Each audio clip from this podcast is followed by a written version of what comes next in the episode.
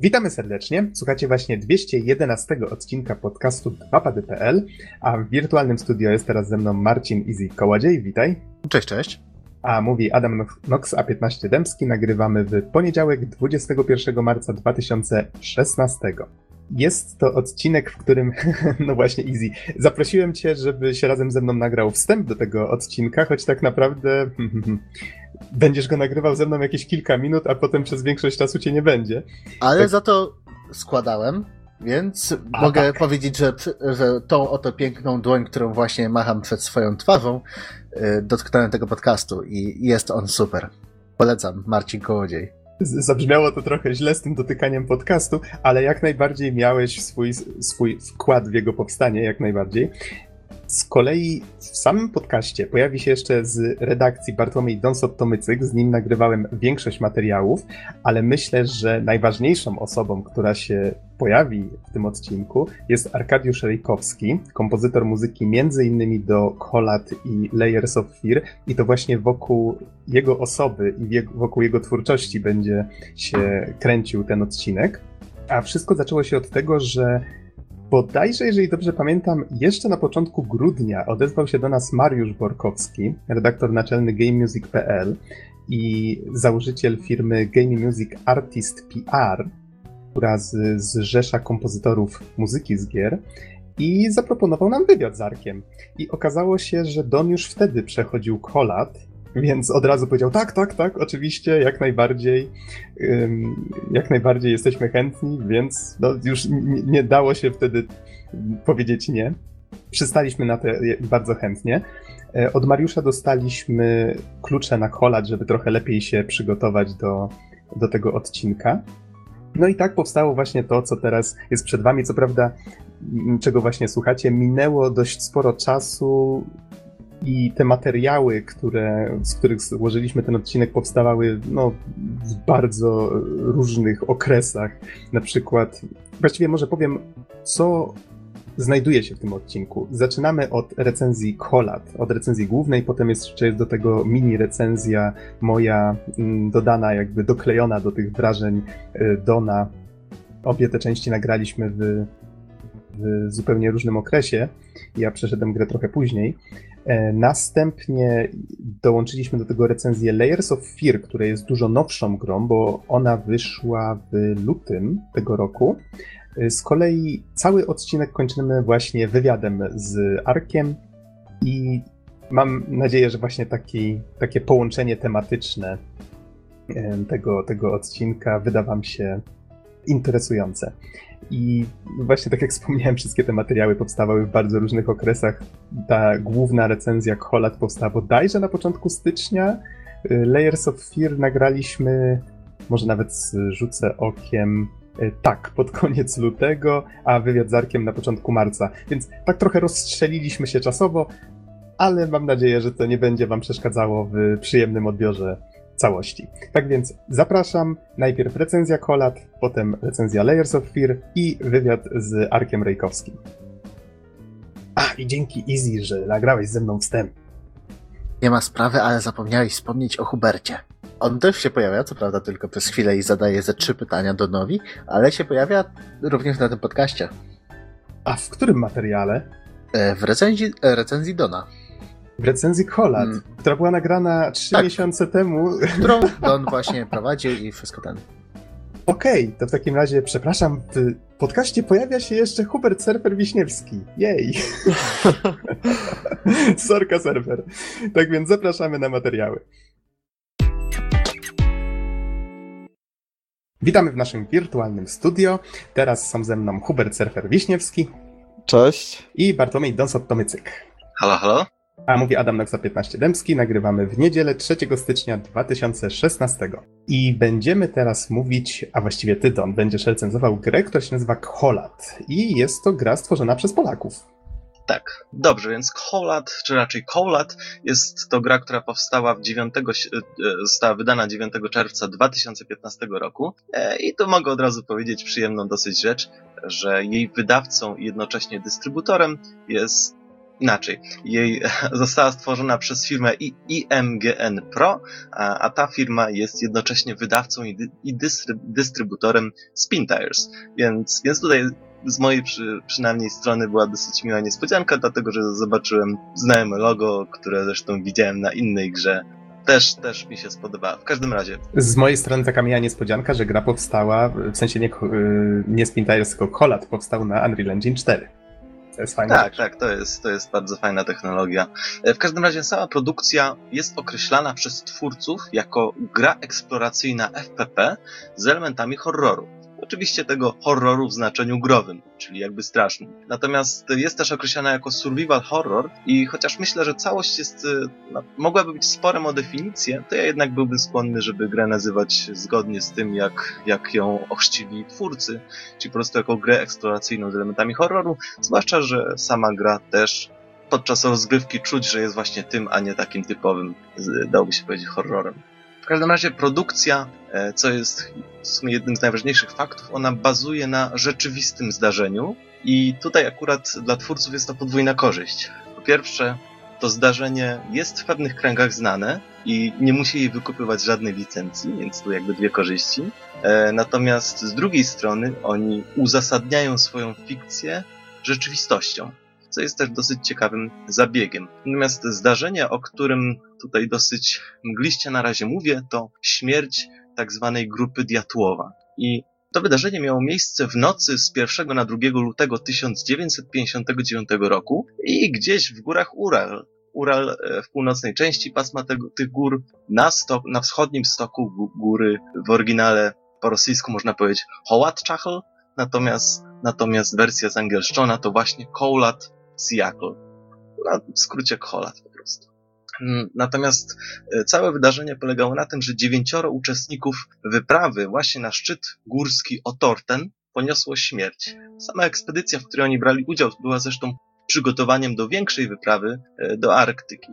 No i jak właściwie cała ta rzecz wyglądała? Otóż wyprawa e, kierowana przez właśnie Diatłowa, który był jakby kierownikiem tej wyprawy, 1 lutego znalazła się właśnie na zboczu góry Kolat, które zresztą w języku tubylców, ludomansów znaczy tyle co góra umarłych. To już samo w sobie jest dość tajemnicze.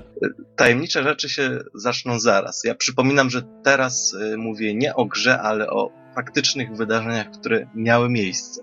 Mhm. Pierwotnie wyprawia miała ominąć górę Kolat, ale z uwagi na pogarszającą się pogodę zeszli z trasy i rozbili obóz właśnie na jej zboczu po to, by przeczekać e, zawieruchę.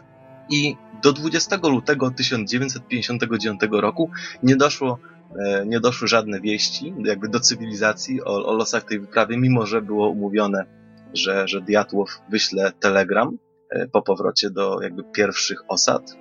No i w związku z tym Uralski Instytut Politechniczny wysłał na górę Otorten ekspedycję ratunkową.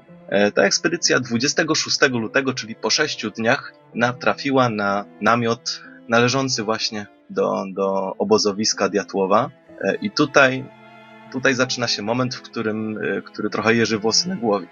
Dlatego, że e, namiot oczywiście był uszkodzony, natomiast jego powierzchnia rozcięta od wewnątrz, a nie zewnątrz. Natomiast ciała członków ekspedycji znaleziono kilkaset metrów dalej. Tu nie będę się wdawać w szczegóły. Natomiast część ciał nosiła poważne obrażenia. W przypadku jednej osoby była to strzaszkana czaszka, e, dwa ciała miały zmiażdżone klatki piersiowe. Tutaj patolodzy e, określili, że właściwie siły, które działały, przypominały raczej wypadek samochodowy, bo takie były obrażenia. Natomiast e, inne ciało było pozbawione języka i części twarzy. Tu akurat chociaż można by, myślę, przypisać to działaniom dzikich zwierząt. Natomiast co jest dosyć interesujące i trochę mroczne w całej tej historii, E, niektóre ciała były częściowo rozebrane, niektóre wręcz boso lub z jednym butem. Teraz wszyscy zmarli wskutek hipotermii.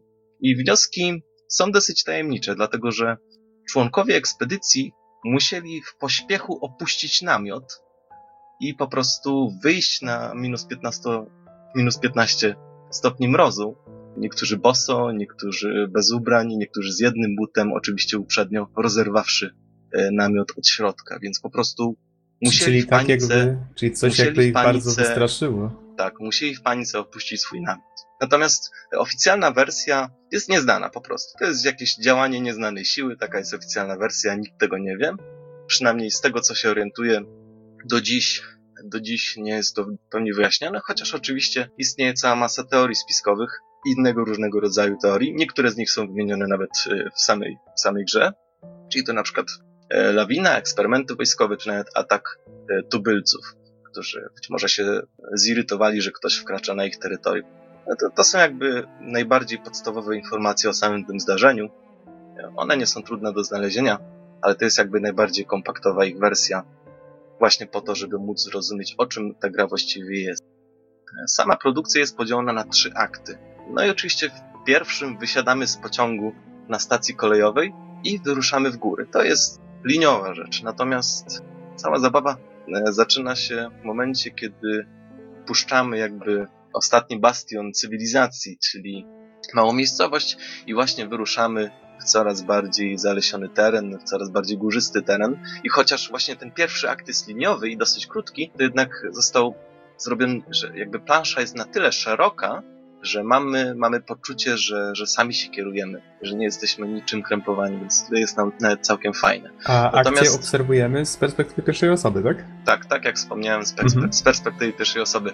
Natomiast w momencie, kiedy już pójdziemy w góry, zaczyna się akt drugi i on jest głównym trzonem rozgrywki. I właśnie w tym akcie zdaje się, że punktem wyjścia jest ten uszkodzony namiot zespołu Diatłowa. Nie jestem pewien, czy to właśnie on, ale, ale tak właściwie to wygląda.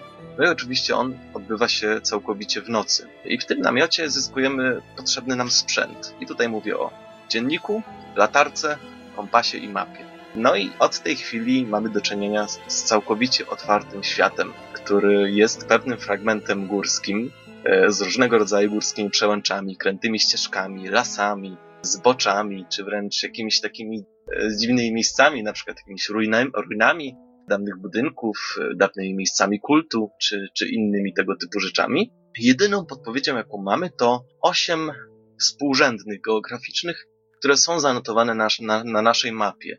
I właściwie od tej pory możemy swobodnie eksplorować świat gry i właśnie te miejsca możemy też odwiedzać w dowolnej kolejności. Czyli mamy Chociaż... jeden wielki, dziki teren, kilka współrzędnych i, i kilka rzeczy w ekwipunku i to wszystko. Tak, i hulaj dusza piekła nie ma. E, ale mm, w grze oczywiście są też inne obozowiska, które możemy odkryć, co jest też dosyć wygodną rzeczą. E, zaraz wyjdzie dlaczego ale, ale jeszcze skupię się na jednym bardzo ważnym elemencie, konkretnie mapie. To jest chyba jeden z... Dawno nie widziałem mapy wykorzystanej w taki sposób w grze, jakby w grze innej niż symulator. Bo e, my wszyscy jesteśmy przy, e, bardzo przyzwyczajeni do tego, że w grze e, mamy mapy, różnego rodzaju minimapy, czy, czy inne ryciny z lokacjami, na których jest marker informujący o obecnej pozycji gracza, a często też o jego obecnym kierunku. No i tutaj, że się tak wyrażę, mapa działa w klasyczny sposób. Znaczy, my możemy sobie ją otworzyć i możemy sobie ją przejrzeć, poprzewijać, czy nawet powiększyć, ale nie ma na niej pozycji gracza. Więc jak to określić? No, przede wszystkim mamy kompas, który możemy wyciągnąć, więc no kompas i mapa plus orientowanie się w terenie, czyli widzimy jakiś na przykład szczyt, który wygląda charakterystycznie lub jest w jakimś miejscu, no to wtedy odnosząc się do tego szczytu, wytyczamy sobie trasę. E, no i mówiąc krótko, na bieżąco musimy sobie pomagać, orientując się po prostu w terenie przy użyciu klasycznego kompasu i klasycznej mapy. Dla mnie osobiście nie był to problem, dlatego że grając w różnego rodzaju szturmowiki, czy w Rise of Flight, czy inne symulacje, bardzo często miałem do czynienia z sytuacjami, w których po prostu mapa działała właśnie tak. Natomiast e, z tego, co czytałem, dla niektórych jest to problem, i po prostu nie są sobie w stanie z tym poradzić, chociaż ja osobiście myślę, że, że mapa e, zawiera tyle charakterystycznych punktów i tyle charakterystycznych e, sposobów, na, na jakie wije się droga, że no właściwie to nie powinien być większy problem dla, dla dużej części graczy, o ile po prostu zechcą, zechcą się, e, zechcą spróbować się w tego typu mechanice. No i oczywiście celem gry jest zbadanie wszystkich tych współrzędnych. I tutaj dochodzi bardzo ważny element gry, czyli dziennik. Właściwie on zawiera główną narrację gry, narrację literacką. E, każda współrzędna mm, oznacza zapisaną kartkę. No, oczywiście ta kartka nie znajduje się gdzieś na śniegu, ale w jakimś miejscu. I to może być e, różnego rodzaju właśnie opuszczona chata, opuszczony kościół lub, lub też e, inne tego typu miejsce. No i poza tym oczywiście nie jesteśmy sami. W tego typu miejscach i nawet nie tylko widzimy różne widziadła, widma. Dochodzi do tego bestia, ale o niej powiem za chwilę. W każdym razie kartek jest więcej niż te 8 czy 10, tak mniej więcej tego tyle jest. One są rozsiane po mapie. W momencie, kiedy je zbierzemy, e, wtedy możemy sobie wyświetlić fragment e, tekstu i automatycznie zaznaczona jest pozycja na mapie tej kartki, więc to jest jakby dla ułatwienia dla osób, które, które miałyby większy problem z orientacją. Więc myślę, że gra jest jednak mimo wszystko przyjazna pod tym względem. Natomiast właśnie jak wspomniałem, każda karta, bez względu na to, czy ta znajdująca się w tej ważnej lokacji współrzędnej, czy też jakaś przypadkowo znaleziona w innym miejscu, zawiera pewien fragment literackiej narracji, która w sposób bezpośredni dotyczy samej tragedii lub powiązanych z nią zdarzeń. I na przykład mamy kilka kategorii. Mamy tak zwane dzienniki, pamiętniki, raporty i artykuły. artykuły. I każde jakby z tych kategorii to są innego rodzaju fragmenty. Na przykład artykuły to są, mogą być jakieś, jakiś wycinek z gazety ze zdjęciem, że oto e, niedaleko e, bazy wojskowej widziane jakoś dziwne światła. Natomiast y, są też pamiętniki, które właściwie mają uchodzić za, za pamiętniki uczestników tej wyprawy Diatłowa, ale z kolei dziennik to są fragmenty, zapisek dosłownie naszego bohatera właściwie. Osoby, która, która stara się ich, e, stara się znaleźć te osoby i właściwie rozwiązać zagadkę, co tam właściwie się stało. Więc, więc łącznie mamy kilka różnych narracji, i one w bardzo ciekawy sposób się ze sobą przeplatają, bo one są właściwie praktycznie prowadzone jednocześnie, tak? Znajdziemy jedną kartkę dziennika, znajdziemy jedną kartkę pamiętnika uczestnika wyprawy, znajdziemy jakiś artykuł w gazecie i to wszystko jest wrzucone jednocześnie i jakby mamy kilka linii czasu. Sprzed katastrofy, po katastrofie, jeszcze jakieś wydarzenia dookoła i do końca nie wiadomo jak to się rozwiąże, czy splącze do samego końca gry. Więc oczywiście tutaj praktycznie dochodzi nam losowa kolejność zbierania tych rzeczy, tak? Bo jednak nic nas nie krępuje, ani nic nas nie prowadzi z jednej strony, ale pojedyncze wycinki, które zbieramy bardzo często nic nam nie mówią. One dopiero muszą być wpisane w kontekst. Więc ja sam osobiście na serio przeczytałem te wszystkie rzeczy dopiero pod koniec gry, kiedy miałem już ich większość i wtedy wszystko zaczęło się układać. Natomiast co do samych e, tych fragmentów literackich, to one są całkiem sprawnie napisane. E, bardzo mi się podobają, e, zwłaszcza takie fragmenty, które traktują o jakichś takich e, górskich legendach. One pasują naprawdę do takich nawet tajemniczych opowieści przy, przy ognisku, czy, czy innych rzeczach. Natomiast zdaje się, że też jest trochę lekko kiczowanych fragmentów, to znaczy nie wiem, czy, czy ktoś na przykład zaraz po tym, jakby usłyszał dziwne dźwięki, by o tym napisał. No, ale zdaje się, zdaje się, że raczej przez większość czasu są całkiem nieźle napisane i budują naprawdę fajny nastrój. Ten przykład, który podałeś, kojarzy mi się z wieloma innymi grami, więc to jest chyba taka, taka umowna rzecz, którą już gracze chyba przyjmują czasem na wiarę, tak? Że o, właśnie usłyszałem dziwny odgłos, idę go sprawdzić. A, akurat nie jest aż tak źle, ale, mhm. ale mniej więcej tak to zapamiętałem. W każdym razie, no tak, może w przypadku gier są to trwalone pewne schematy, ale jednak, e, jednak no powiedzmy sobie szczerze, żeby historia była dobra, no to postaci, które w niej występują, też muszą się zachowywać w sposób realistyczny. Mhm. Czyli tak jak żywi ludzie. Jeśli tego nie robią, no to wtedy historia jest zła. Tak? To wtedy nie jest wiarygodna. W każdym razie tutaj zauważyłem pewne cienie tego podejrzenia. Nie, one, nie były one może jakoś mocne. Pewnie gdybym wrócił do tego, to może bym coś jeszcze znalazł, ale, ale po prostu taka, taka mała uwaga na marginesie. W każdym razie, oprócz oczywiście tych kartek, które składają nam całą narrację, oprócz, oprócz tych wszystkich współrzędnych, które musimy odnaleźć i jakby jesteśmy sami w lesie, tak? No to nie do końca sami, dlatego że właściwie przez całą grę towarzyszy nam głos narratora. I on bardzo często zwraca się do bohatera i opowiada mu o różnych rzeczach. No i na przykład o próbie zachowania człowieczeństwa, o przyszywającym duszę bólu. I tutaj zacytuję może malutki fragment. Tracisz zmysły, przyjacielu. Osuwasz się w przepaść i nie ma nikogo, kto by podał ci rękę. A na dole czekam na ciebie tylko ja. I z takimi przywitaniami, bo to akurat tekst, który występuje mniej więcej e, dosyć szybko w grze. Zwiedzamy sobie, zwiedzamy sobie, mówiąc kolokwialnie, góry Ural. No ale oczywiście nie jesteśmy sami, bo krąży też bestia. E, I tutaj od razu powiem, że formuła, w jakiej ona występuje, bardzo mocno mi się kojarzy z amnezją mrocznym obłędem. Czyli tutaj, no przede wszystkim mamy, mamy bestię, która, która gdzieś krąży po górach, po tych ostępach i no ona nas zabija na jednego hita. Więc, więc mówiąc krótko, musimy uciekać.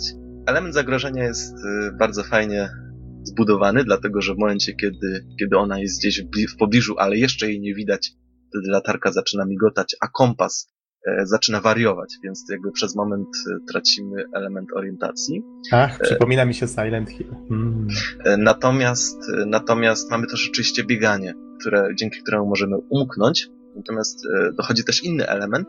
Otóż bieganie w głębokim śniegu to nie jest dobry pomysł i męczy postać. Z tego co, z tego co pamiętam, to on że mógł nawet doprowadzić do śmierci postaci zwyciężenia, ale jakoś mi osobiście się tego nie udało zrobić.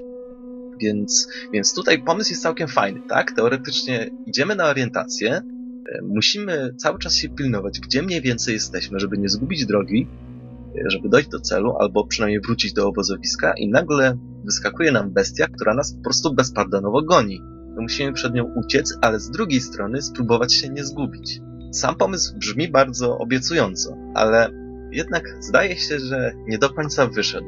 Przede wszystkim problem z bestią polega na tym, że jej bardzo łatwo uciec, a kiedy już jej uciekniemy, albo ona znika z mapy, albo nie musimy się ją przejmować. Więc, więc tutaj w momencie, kiedy coś nam zaczyna migotać, wystarczy, że pobiegniemy w którymś kierunku i po wszystkim.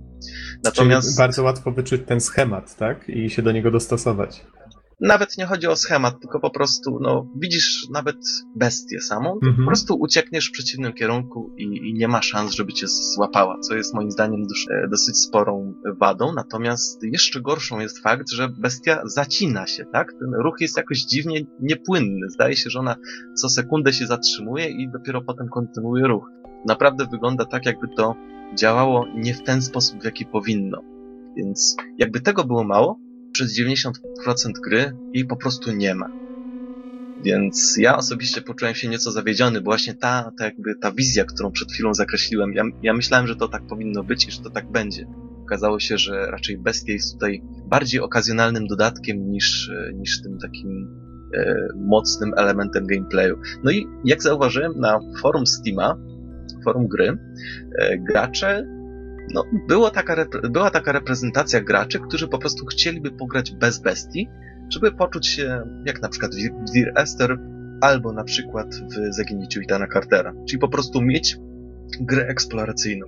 E, natomiast twórcy odpowiedzieli na to, że w sumie taki tryb mógłby zostać dodany. Moim zdaniem jest to błąd, dlatego że bestia jest tutaj bardzo ważnym elementem, bardzo fajnym elementem, bo buduje troszeczkę, e, troszeczkę grozę do tej eksploracji na orientację.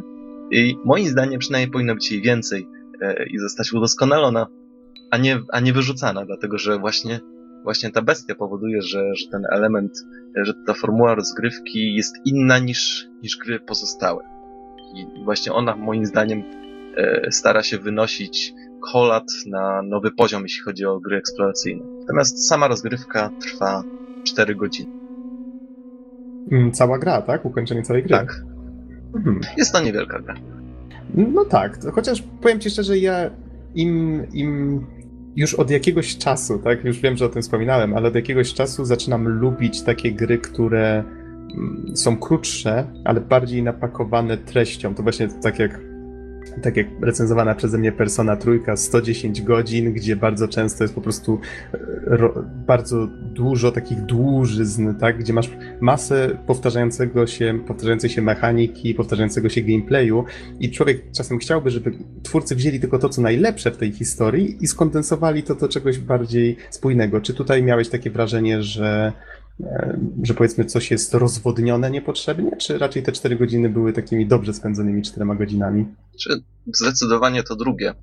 też weźmy pod uwagę na, weźmy pod uwagę to, że w grach eksploracyjnych, a przynajmniej właśnie tutaj, które, które od czasu do czasu wspominam na podcaście, czyli na przykład Dear Esther, czy właśnie to zaginięcie Itana Cartera, tam zwróć uwagę, że w tego typu grach, właśnie jak Witanie, można było biec, ale nie używałeś opcji biegania, tylko chodzenia. I mhm. jakby te, te elementy fabuły, które jak, nawet na 4 godziny nie były podawane zbyt śpiesznie. To była gra o tempie raczej takim umiarkowanym bardzo. To jednak mimo wszystko e, ten czas poświęcony właśnie na chodzenie, spacerowanie, czy nawet wręcz podziwianie widoków tutaj, może nie po to, żeby się zatrzymywać i patrzeć 10 minut, ale, ale jednak mimo wszystko przed oczyma były te widoki. I w tym czasie e, zdaje się, że ta ta nieśpiesznie podawana fabuła w kolejnych jej elementach, ona po prostu gdzieś tam w głowie tkwi. E, I, I, jakby ten czas jest wykorzystany nawet na to, żeby trochę, trochę o niej pomyśleć e, i żeby ją sobie trochę poukładać w głowie. Więc zdaje się, że, że na tym polega między innymi oczywiście urok gier eksploracyjnych. I zdaje się, że Kolat charakteryzuje się tym samym, mówiąc szczerze.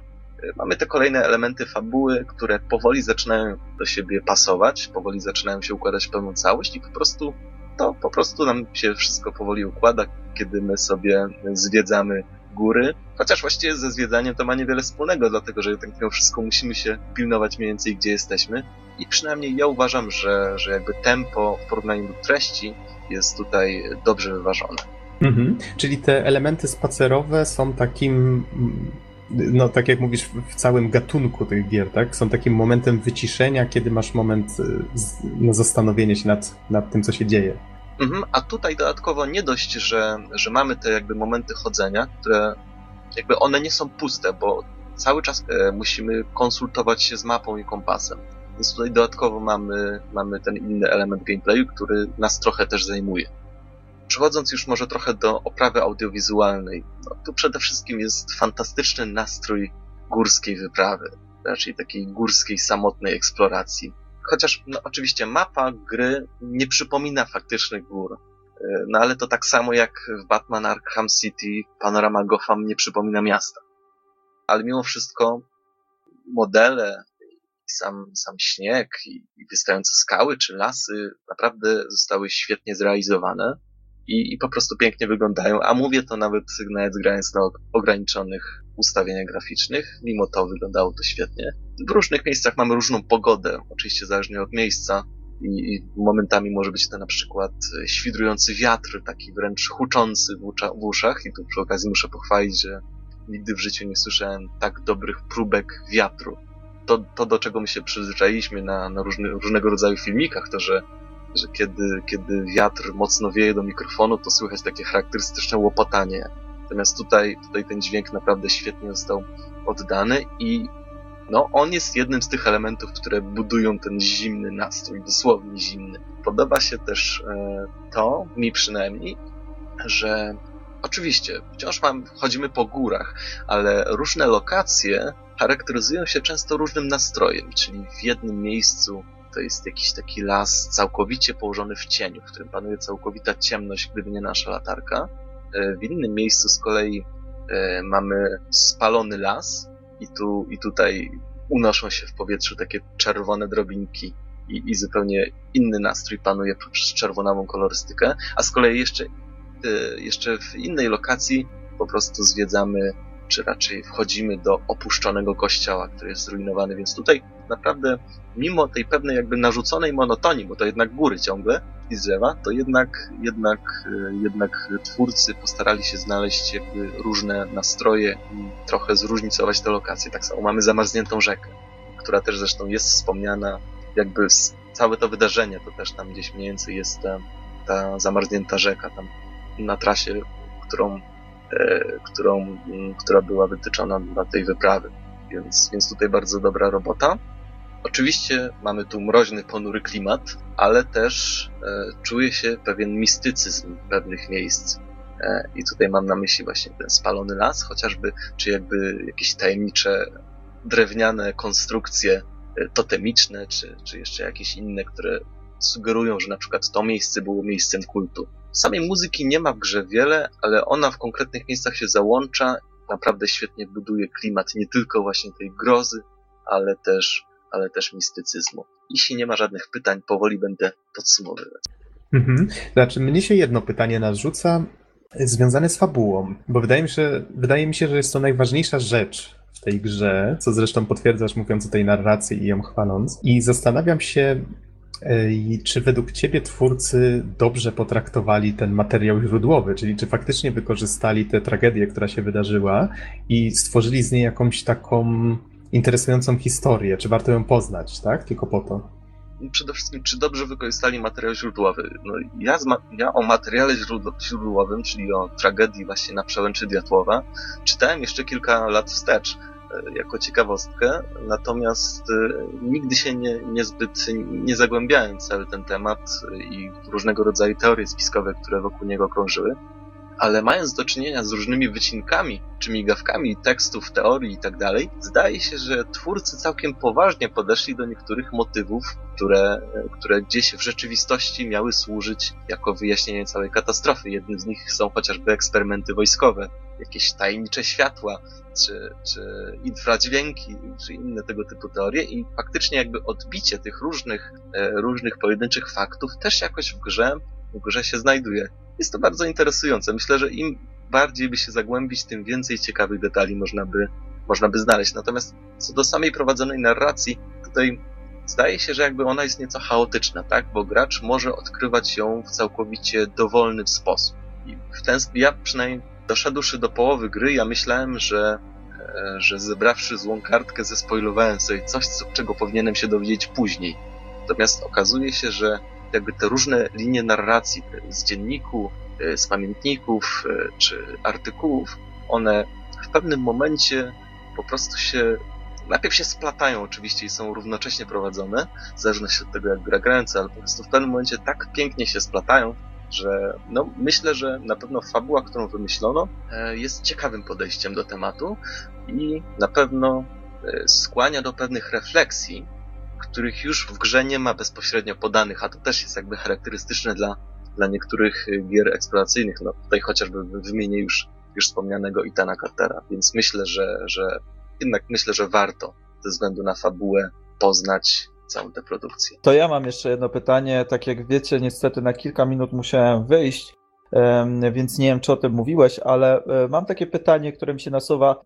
Załóżmy, że rozmawiasz z kimś, kto nie jest jakimś fanem wielkim gier eksploracyjnych. Czy uważasz, że ta gra ma coś więcej poza eksploracją i klimatem do zaoferowania, czy raczej e, byś starał się E, mówić takiej osobie, żeby raczej się trzymała z daleka, jeżeli na przykład nie interesują ją gry pokroju Dear Esther.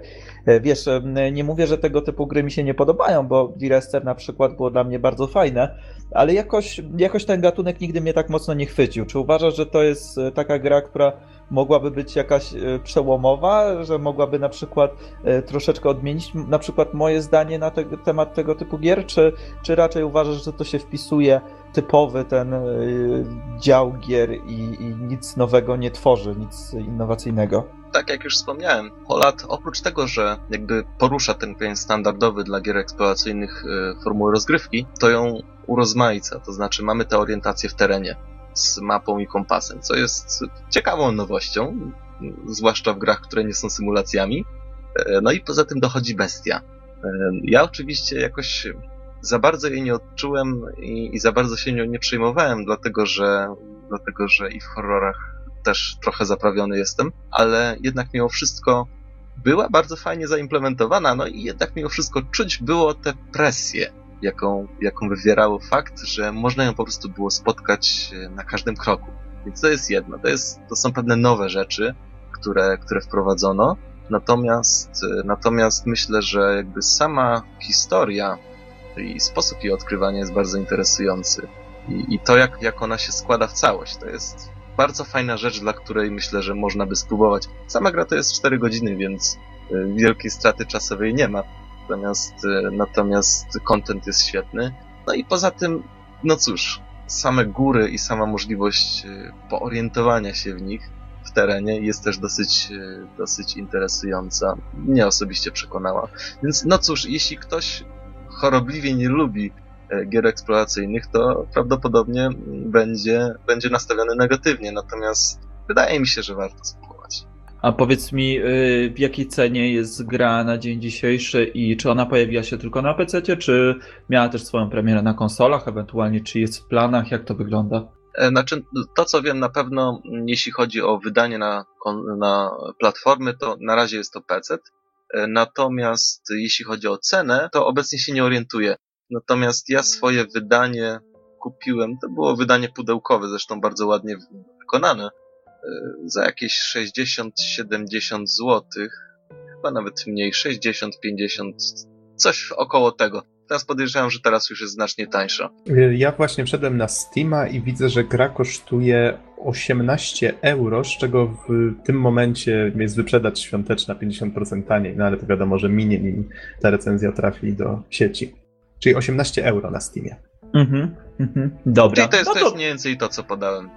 Znaczy, no, euro pewnie razy 4, no więc troszeczkę e, tam w granicach pewnie 80 zł. No ale to nadal nie jest chyba, chyba aż tak źle. Dobra, no to ja tyle chciałem wiedzieć z mojej strony, tyle czekam na podsumowanie. To, to jeszcze dodam jedną rzecz, o której chyba nie wspomniałeś, że narrację w tej grze prowadzi e, Sean Bean. Tak, tak. W wersji oryginalnej taka, Sean Bean. Taka ciekawostka. A w wers wersji polskiej chyba Andrzej Chyra, ale to jeszcze sprawdzę na pudełku. Mhm. Brzmi ciekawie w tak, obu tak. wersjach, tak. muszę przyznać tak naprawdę i, i Hyra jest niezłym aktorem i tak samo Sean Bean, więc... Zgadza się, bo widzę to w opisie mm -hmm. na mhm. Steamie, że jest w roli głównej Andrzej Hyra, narracja w wersji angielskiej Sean Bean. Więc tak to wygląda. Myślę, mm -hmm. że kwestię podsumowania załatwiłem w poprzednim punkcie, ale, ale no mówiąc krótko, myślę, że są osoby, które interesują się samym zdarzeniem katastrofy na przełęczy Diatłowa, mogą się zainteresować tematem, bo bądź co bądź jest ono dosyć niepokojące i dosyć tajemnicze po dziś dzień. Natomiast osoby lubiące gry eksploracyjne w klasycznym wydaniu mają e, dodatkową zachętę, bo tutaj gra stara się wprowadzać pewne zmiany. E, natomiast myślę, że, że jakby sama, sama koncepcja stworzenia takiej fabuły też jest, wyszła ostatecznie całkiem nieźle. Mówiąc krótko, polecam. I myślę, że gra jest dosyć ważna, choćby ze względu na to, że próbuje odmieniać ten gatunek, który no jednak mimo wszystko od dosyć krótka jest jakby w takiej szerokiej e, świadomości. Okej, okay. mnie się podoba ten pomysł z mapą. Myślę, że gra mogłaby mi się spodobać. Ja myślę, że mógłby się ukończyć bez map.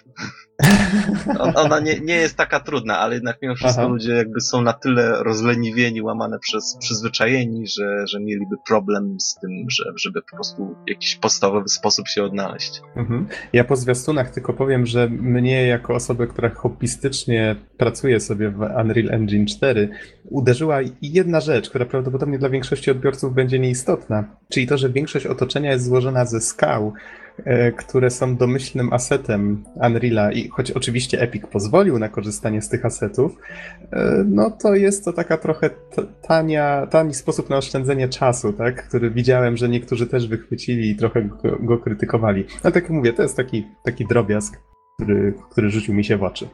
No dobrze, panowie, to jeżeli nikt nie ma już nic do dodania, to dziękujemy w takim razie naszym słuchaczom za uwagę i dzięki Ci, Don, wielkie za recenzję. W wirtualnym studiu jest teraz ze mną Bartłomiej Gonsot-Tomycyk. Halo, halo. A mówi Adam za 15 Dębski. Nagrywamy w niedzielę 28 lutego 2016. A teraz dodam troszeczkę do recenzji Dona, e, gry Kolat. Też miałem już okazję, od kiedy nagrywaliśmy tamtą recenzję, e, ukończyć grę. I mam troszeczkę własnych przemyśleń. Postaram się nie powtarzać, więc Don, jeżeli bym mówił o czymś, o czym już mówiłeś, to to, to mi przerwij, tak? Już mówiłem o tej grze. A, a, no to w sumie możemy kończyć. Co my tu robimy? No, no, do zobaczenia na następnym odcinku. tak, zgadza się. Jeżeli o mnie chodzi, ja spodziewałem się, przynajmniej po recenzjach i twojej, tak, i innych, że, że gra dostarczy mi chociaż trochę takich eksploracyjnych wrażeń. No wiadomo, ja lubię gry związane z eksploracją, lubię sobie e, zwiedzać. Backtracking też mi czasem nie przeszkadza, jeżeli jest dobrze zrobiony. W końcu lubię Metroidvanie. Ale tutaj to, w jaki sposób twórcy rozwiązali to w kolacie, raczej do mnie nie przemówił. Przede wszystkim mam wrażenie, że odległości, jakie musimy przebywać, są zdecydowanie zbyt duże. na przykład pierwsze już miejsce, w którym zaczynamy grę, znaczy po prologu, tak, w drugim akcie, widzimy przed sobą wielką polanę i dojście od jednego końca na drugi już jest dość męczące, a mamy przed sobą dużo większą wędrówkę po dużo większym obszarze. Nasza postać się męczy, jeżeli zbyt długo biega, więc nie możemy biegać cały czas. Musimy od czasu do czasu odpocząć. I to się robi dość szybko mm, monotonne. To mi przede wszystkim e, przeszkadzało. Po drodze brak jest jakichś takich większych urozmaiceń. Większość terenu składa się właściwie z tych samych asetów. I mam wrażenie, że większość z nich, tutaj nie mogę oczywiście powiedzieć tego z całą pewnością, ale większość z nich, jak już wspomniałem tutaj pod koniec recenzji Dona, to są darmowe asety udostępnione niedługo po premierze Unreal Engine 4, na którym gra powstała. Epic pozwolił oczywiście korzystać z tych asetów, ale przez to, że ja już widziałem je wcześniej, to miałem wrażenie, jakbym grał trochę w takiego moda, zrobionego na podstawie czegoś, co już powstało. Bo twórcy wzięli dosłownie demo, które było taką lodową jaskinią, z partiklami śniegu i ze wszystkim, z kapiącą wodą, wzięli wiele tych rzeczy i na ich podstawie zbudowali własną grę. I co prawda nie mogę tutaj z, z, całą pewnością stwierdzić, czy tak było, ale mam takie drobne podejrzenia, że to była gra zaprojektowana do kontentu, który już mogli wykorzystać. No, nie wiem, nie chcę tutaj e, spekulować aż tak odważnie, ale takie, gdzieś mi taka myśl świtała, tak, z tyłu głowy, jak grałem. Czy mogę jeszcze od siebie dodać i w sumie mhm. wspomnieć z mojej recenzji, że pojawiło się u mnie jedno zdanie, że widoki są owszem ładne, ale góry nie przypominają góry. Głównie tu chodziło właśnie o to, że, że bardzo mocno jest widoczny ten chyba jeden albo dwa asety skały, które się powtarzają. Tak, tak, dokładnie. Te skały z Unreala były bardzo śliczne. To ja się nie dziwię twórcom, że się w nich zakochali na tyle, żeby z nich składać wszystko, ale to czuć. To, to czuć, że wszystko jest złożone z kilku kamieni z innych rzeczy. Mamy mapę, mamy kompas, o tym Don już wspominał. Przyznam szczerze, to jest fajny pomysł, żeby nie zaznaczać, gdzie gracz jest. Tak, żeby trzeba było się po punktach orientacyjnych zorientować samemu, gdzie jesteśmy na tej mapie. Mamy właśnie kompas, który pozwala nam się zorientować w kierunku, ale szybko zauważyłem, że otoczenie jest no, tu może troszeczkę zaprzeczę temu, co wcześniej mówiłem. Choć składa się z takich samych asetów, łatwo się w nim odnaleźć. Wiemy mniej więcej, w którą stronę idziemy, bo większość to są takie rynienki poukładane w niewielki labirynt i są w nim czasem też właśnie e, jakieś elementy charakterystyczne, czy jakaś góra na horyzoncie, czy jakaś wieża e, radiowa. Po tym można się zorientować bardzo łatwo, gdzie jesteśmy, więc jeżeli ktoś jest weteranem gier eksploracyjnych, raczej spojrzy na tę mapę od czasu do czasu, okej, okay, jestem tutaj, dobra, lecę ty teraz w to miejsce. I przeszkadzało mi to, że, znaczy uznałem w pewnym momencie, że twórcy źle zrobili, że zaznaczyli od razu drogę.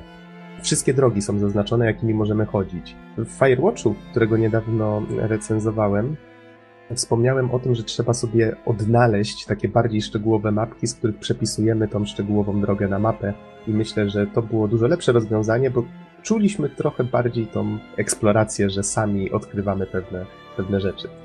Z kolei, no, to wspomniałem o tym, że odległości są zbyt duże. Brakowało mi trochę w tym, w tym łażeniu po tych rozległych terenach większego celu. Wiem, że czasem było słychać kartki, które gdzieś tam były porozrzucane, to było fajne, tylko że za dużo było ślepych uliczek. Często się zdarzało, że chciałem coś zwiedzić, bo coś wyglądało ciekawie, ale okazywało się, że tak naprawdę nie mam po co tam iść. I zorientowałem się potem, czytając w necie, że te kartki prawdopodobnie są ułożone losowo, niektóre przynajmniej, więc to pewnie wpływa na, na tą ilość ślepych uliczek. No ale myślę, że dało się to trochę lepiej level designem rozwiązać.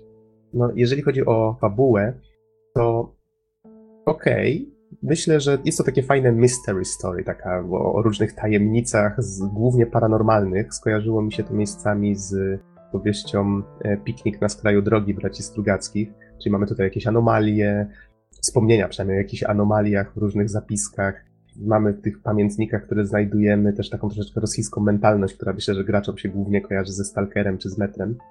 To wszystko jest fajne, ok, tylko jest zbyt wiele niewiadomych w tej historii. I pod koniec fabuły właściwie gracz nie wie, z czym miał do czynienia. Nie ma jakiegoś takiego takiej linii fabularnej głównej, która chociaż pozwoliłaby mu zaczepić się, tak, w tej historii. Czyli właściwie kończymy to, jakby ktoś zapytał, o czym był Kolat, to bez rozwiązania takiej zagadki, którą fabuła jest, to myślę, że, że raczej nie wiedziałby zbytnio co odpowiedzieć. A z tego co czytałem w necie, ludzie też się nad tym głowią i raczej do tej pory nie doszli do jakichś chyba zbyt konstruktywnych wniosków. Każdy ma własną teorię.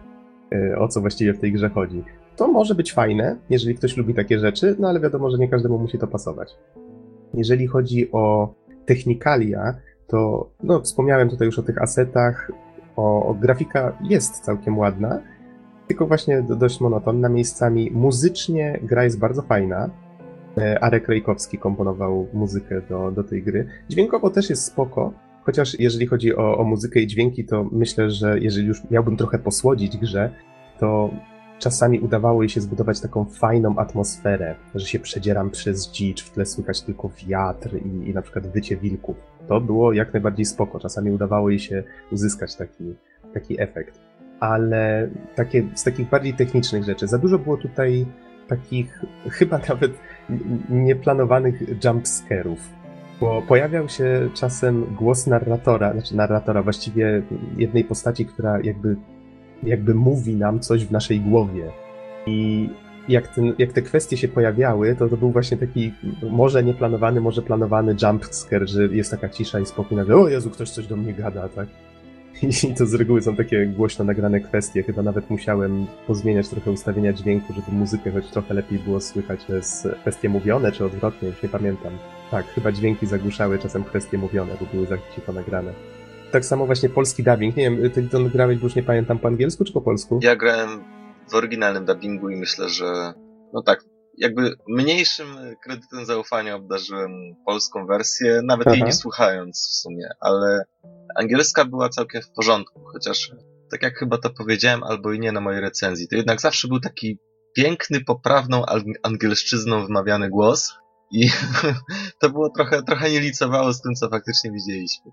Aha, no to właśnie podobne sytuacje się, się zdarzały w wersji polskiej. Niektórzy aktorzy wypadali lepiej, niektórzy, niektórzy gorzej i właśnie czasami zdarzało się, że te kwestie tak jakby nie pasowały do tego, co było na ekranie. No ale to głównie właśnie mam na myśli to, co się pojawiało w naszej głowie, tak jakby ktoś coś recytował, a nie, a nie mówił bezpośrednio do nas.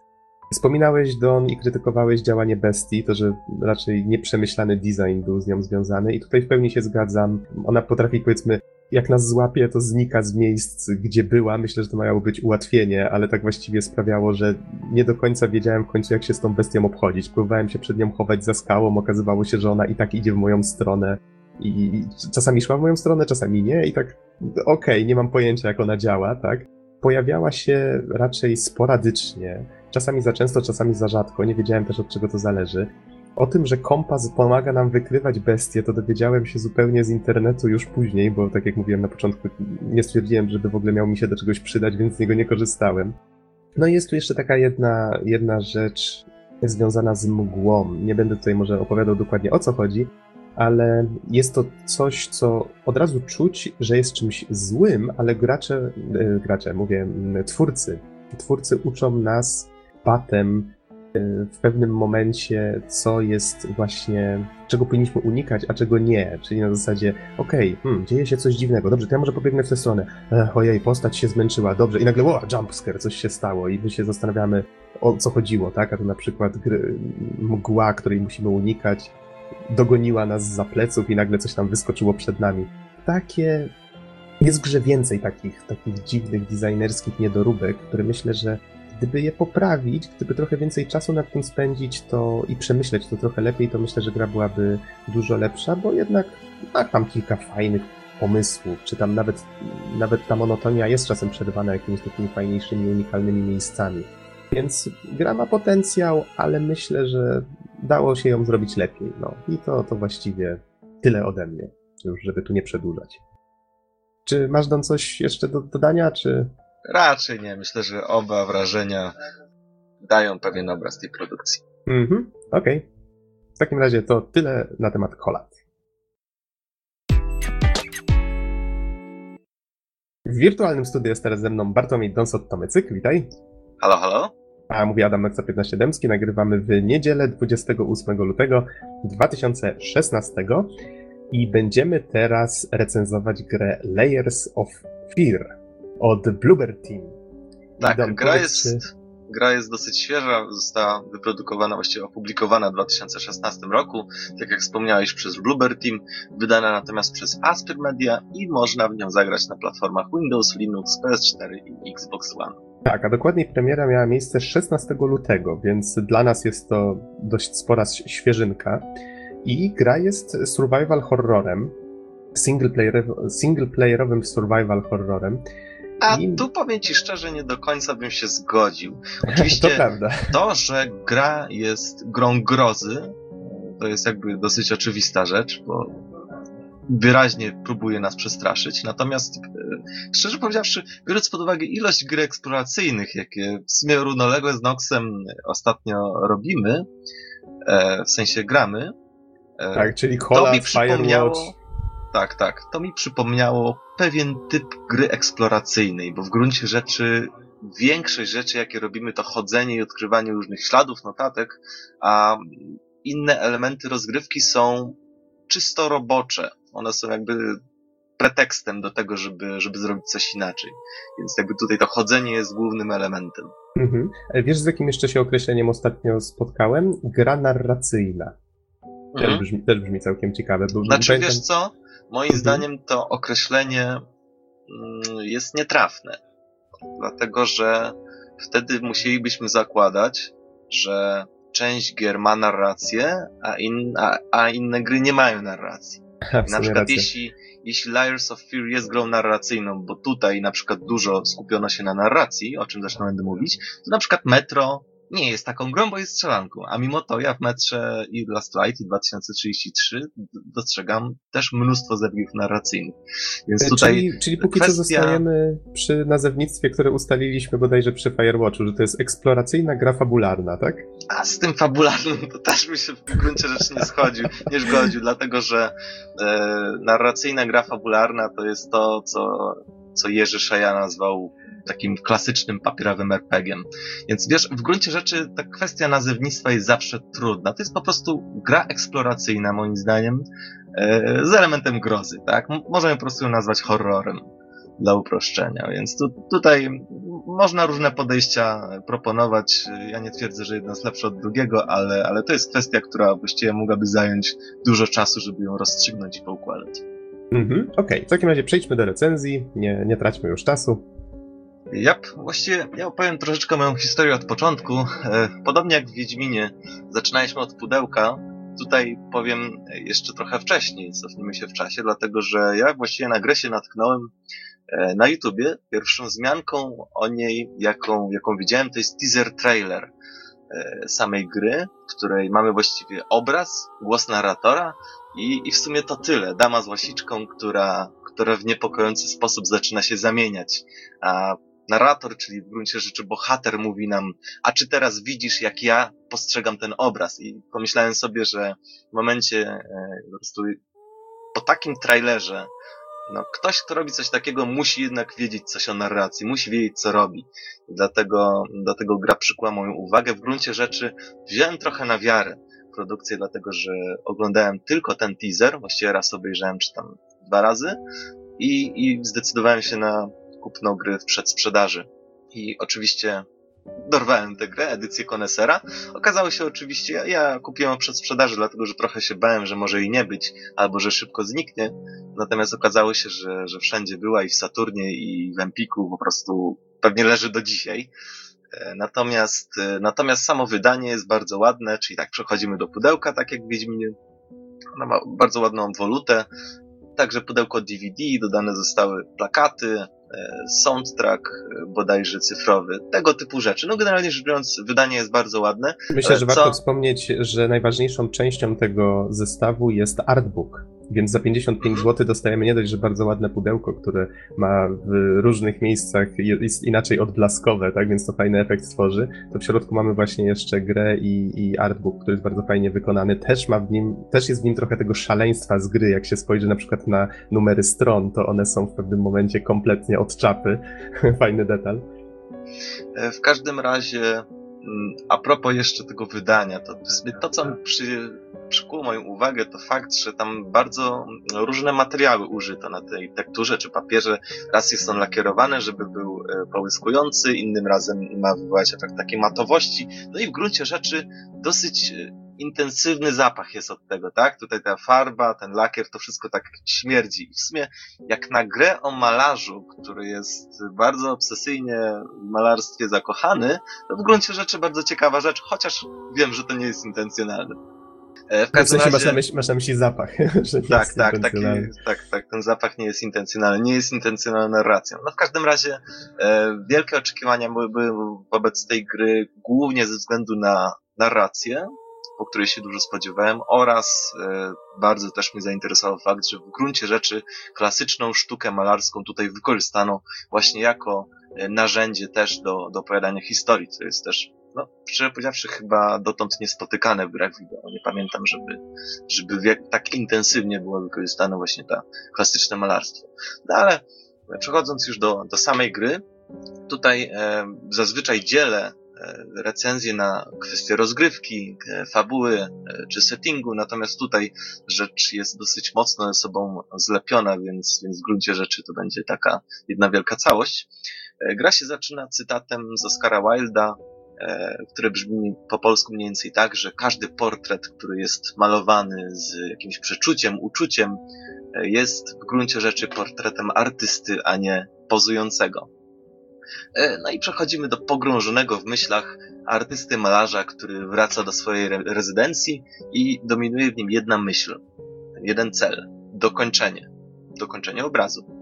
Bohater zdaje sobie sprawę i mówi do siebie tam mamroczy, że jest źle, jestem zagubiony, ale jest szansa, jeszcze wciąż jest szansa, muszę tylko dokończyć ten obraz. Wchodzimy do pięknej XIX-wiecznej re e, rezydencji. Oczywiście jest noc, deszcz oraz pioruny, czyli klasyka, ale klasyka tak jak wspomniałem, jest też trochę w innej materii, bo w całej tej rezydencji porozmieszczane są klasyczne dzieła sztuki e, i są wśród nich takie, które rozpoznałem, tam na przykład Koszmar, to jedna z tych bardziej charakterystycznych, ale też takie, których nie znam, no bo w gruncie rzeczy jednak, jednak się tym nie, nie zajmuję. W każdym razie mm, w willi artysty mamy różnego rodzaju martwe natury, sielanki, inne portrety czy obrazy. Naprawdę bardzo fajny klimat to buduje, dosyć nawet wiarygodny. E, mogę dodać, że gdy przechodziłem grę, to mm, przechodziłem ją z bratem i siostrą cioteczną. Siostra cioteczna studiuje e, historię sztuki i pokazała mi taką aplikację na telefonie, która bodajże jest przez Google stworzona. Jak tylko nie wiedzieliśmy, jaki obraz jest, to przykładała do ekranu telefon i nagle takim e, sci-fi interfejsem ziu, skanowanie, tak, i, i, i znajdowała jakieś pasujące obrazy do tego. Taka ciekawostka, jakby ktoś chciał sprawdzać. Czyli tak, czyli gruncie rzeczy to są klasyczne obrazy wszystkie, tak? Yy, znaczy, nie mogę powiedzieć, że wszystkie, ale niektóre z nich na pewno mm. tak. Więc to powoduje, że właśnie sam nastrój y, jest bardzo interesujący. Przechodzimy wreszcie do pracowni malarskiej i tutaj następuje odsłonięcie dzieła, które w gruncie rzeczy jest dopiero co rozpoczęte. Tam jest jakiś podkład podstawowy, jakieś tło.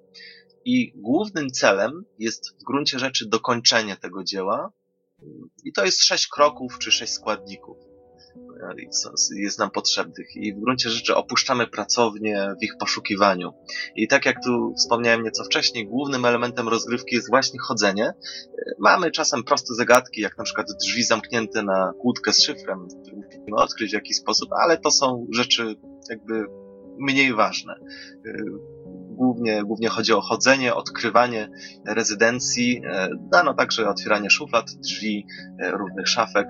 I tutaj to jest o tyle fajne, że, że w gruncie rzeczy musimy wykonać ruch myszą odpowiedni, żeby, żeby na przykład te szuflady czy drzwi e, otworzyć. I jakby to się odbywa w sposób płynny. Co od, od siebie mogę tutaj dodać, że grałem na padzie i tutaj troszeczkę przeszkadzało mi to, że czasami nie mogłem trafić e, właśnie w tą ikonkę, tak? Złapania czegoś. I mam wrażenie, że nie wiem, czy na myszce działało to w ten sam sposób. Pewnie chyba myszką gra się troszeczkę wygodniej. Na myszce widać, inaczej, z tego co mówisz, to jakby widać, że myszka i klawiatura to był podstawowy kontroler z myślą, o którym tworzono grę.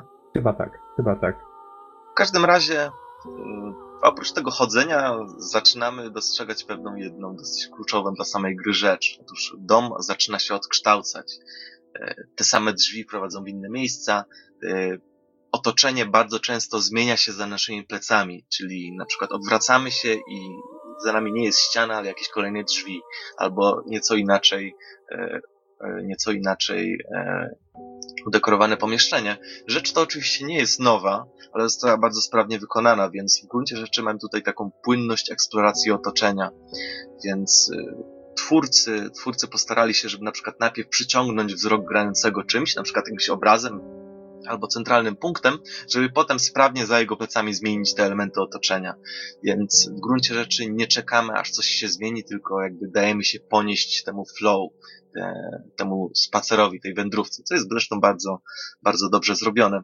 Mhm, przestrzeń została tutaj fajnie wykorzystana. Zdarzyło mi się kilka razy znaleźć takie miejsce, gdzie to trochę zgrzytnęło.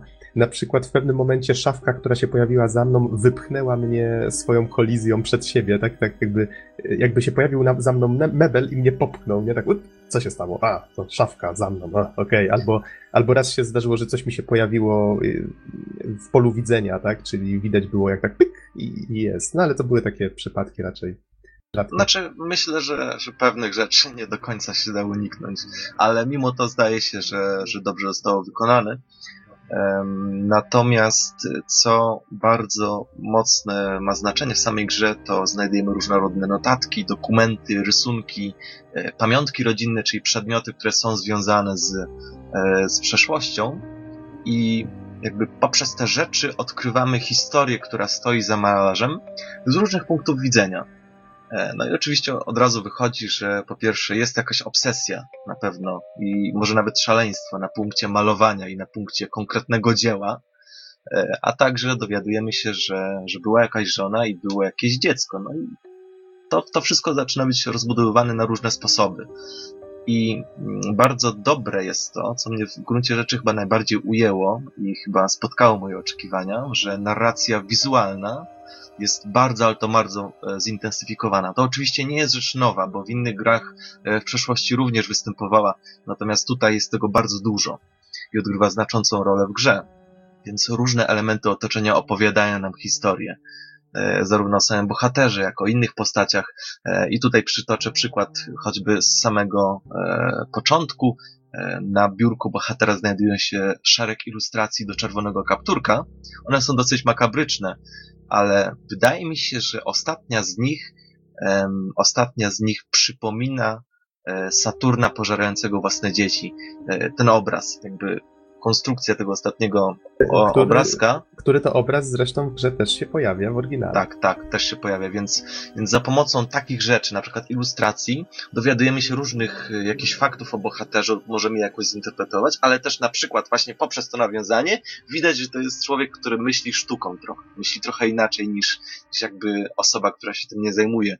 E, poza tym sam dom, który niszczeje na różne sposoby e, i zmieniający się styl tego domu, czy tam na przykład farba malarska, która gdzieś się tam pojawia, lalki, które, e, które zaczynają mm, być no, porozmieszczane w różnych miejscach, czarny śluz. Oj, żeby, tutaj... żeby tylko przemieszczane, to co się dzieje czasami z tymi lalkami, to psychodela po prostu, e, tak, więc po prostu tutaj mnóstwo rzeczy się dzieje, tam mamy, nie wiem, jakieś różne ślady farby, odkształcające się obrazy, które zmieniają swoje znaczenie. Na przykład, nie wiem, mamy jakąś piękną sielankę, e, obraz zaczyna się jakby rozpuszczać, topić i okazuje się, że jakieś takie zmazy, smugi e, tworzą grupę wisielców zamiast, e, zamiast sielankowego obrazu. Więc w gruncie rzeczy tutaj mamy bardzo dużo takich przenośni, symboli, które w grze są wykorzystane i one są naprawdę bardzo kreatywnie zrobione. Mi się to strasznie podobało.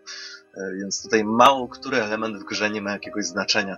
E, jeszcze jeden konkretny wymienię, e, który też był dosyć fajny. Otóż bohater najprawdopodobniej bardzo, ale to bardzo nie lubi szczurów, myszy, gryzoni różnego rodzaju. Na samym początku gry znajdujemy notkę od deratyzatorów, którzy znie, w, którym, w której czytamy, że zniecierpliwieni właśnie ci deratyzatorzy twierdzą, że w domu nie ma żadnych gryzoni i koniec. Natomiast kiedy spacerujemy po willi, faktycznie kiedy już tworzymy to dzieło, faktycznie te gryzonie są.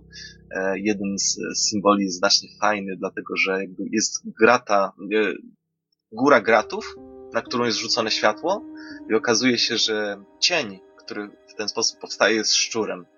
Tworzy kształt szczura, więc tutaj jest naprawdę dużo, bardzo dużo fajnych detali. Ja nie chcę ich E, nie chcę ich wszystkich zespoilować, ale tutaj naprawdę bardzo, to bardzo duży nacisk na to położono. Wydaje mi się, że bardzo dobry. Nie I, i to też, odczucia. I to też tworzy taką dodatkową warstwę fabularną. Tak uświadamiamy sobie już po tym pierwszym e, kontakcie z tą notką, że proszę pana, proszę przestać nas dręczyć, u pana domu nie ma żadnych szczurów, tak? A my znajdujemy notatki właśnie z tym związane bez przerwy i zdajemy sobie sprawę, że no cóż, nasz bohater ma lekkiego pierdolca, tak?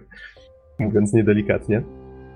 I Więc tak. Jest, ale zgadzam się w pełni, że i te obrazy, i, i to, jak to, to wszystko morfuje wokół nas, to jest bardzo, bardzo fajne i sugestywne, i, i wpadamy w pewnym momencie na ten, e, w tą kolejkę górską, tak, lecąc przed siebie i zastanawiając się, co za chwilę nas spotka. Więc tak jak powiedziałem, podsumowując już te kwestie narracji, narracja wizualna w grach, czy mieszana, wykorzystująca różne elementy, napisy, obrazy, inne efekty, nie jest niczym nowym w grach, to już jest dawno, ale tutaj naprawdę jest bardzo, to bardzo intensywne i świetnie wykonane. E, poza tym, jak łatwo się domyślić, elementy grozy również są jakby no, podstawowym, e, podstawowym elementem tej gry. E, otóż no, przede wszystkim mamy ponury nastrój. Ta willa jest pełna niezwykłości, mrocznych sekretów i historii. E, samo zmieniające się otoczenie również zaciągnięte jest do straszenia. No i na przykład może nam zgasnąć światło, e, coś może być za naszymi plecami, e, obraz psychodelicznie się odkształca i tak dalej, i tak dalej.